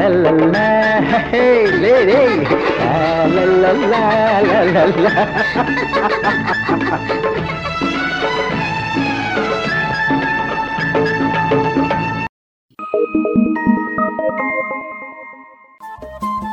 ರೇಡಿಯೋ ಪಾಂಚಜನ್ಯ ತೊಂಬತ್ತು ಬಿಂದು ಎಂಟು ಎಫ್ಎಂ ಸಮುದಾಯ ಬಾನುಲಿ ಕೇಂದ್ರ ಪುತ್ತೂರು. ಇದು ಜೀವ ಜೀವದ ಸ್ವರ ಸಂಚಾರ.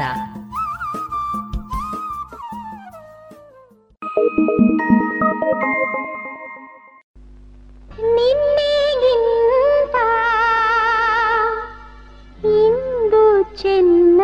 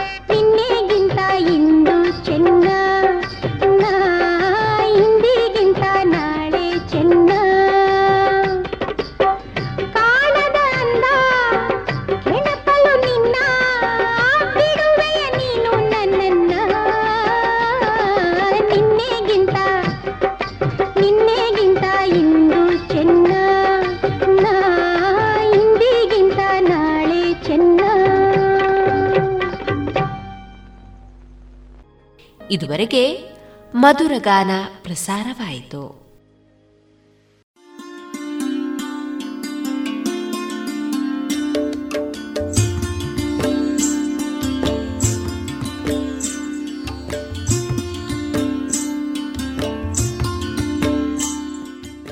ರೇಡಿಯೋ ಪಾಂಚಜನ್ಯ ಸಮುದಾಯ ಬಾನುಲಿ ಕೇಂದ್ರದಿಂದ ನಿಮ್ಮ ಕಾರ್ಯಕ್ರಮಗಳು ಪ್ರಸಾರವಾಗಬೇಕೆ? ಹಾಗಿದ್ದರೆ ನಮ್ಮನ್ನು ಸಂಪರ್ಕಿಸಿ. ನಮ್ಮ ದೂರವಾಣಿ ಸಂಖ್ಯೆ ಸೊನ್ನೆ ಎಂಟು ಎರಡು ಐದು ಒಂದು, ಎರಡು ಒಂಬತ್ತು ಎಂಟು ನಾಲ್ಕು ಒಂಬತ್ತು ಒಂಬತ್ತು.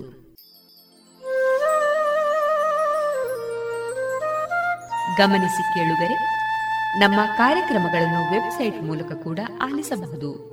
ನಮ್ಮ ವೆಬ್ಸೈಟ್ ವಿಳಾಸ W W W dot radio Panchajanya dot com.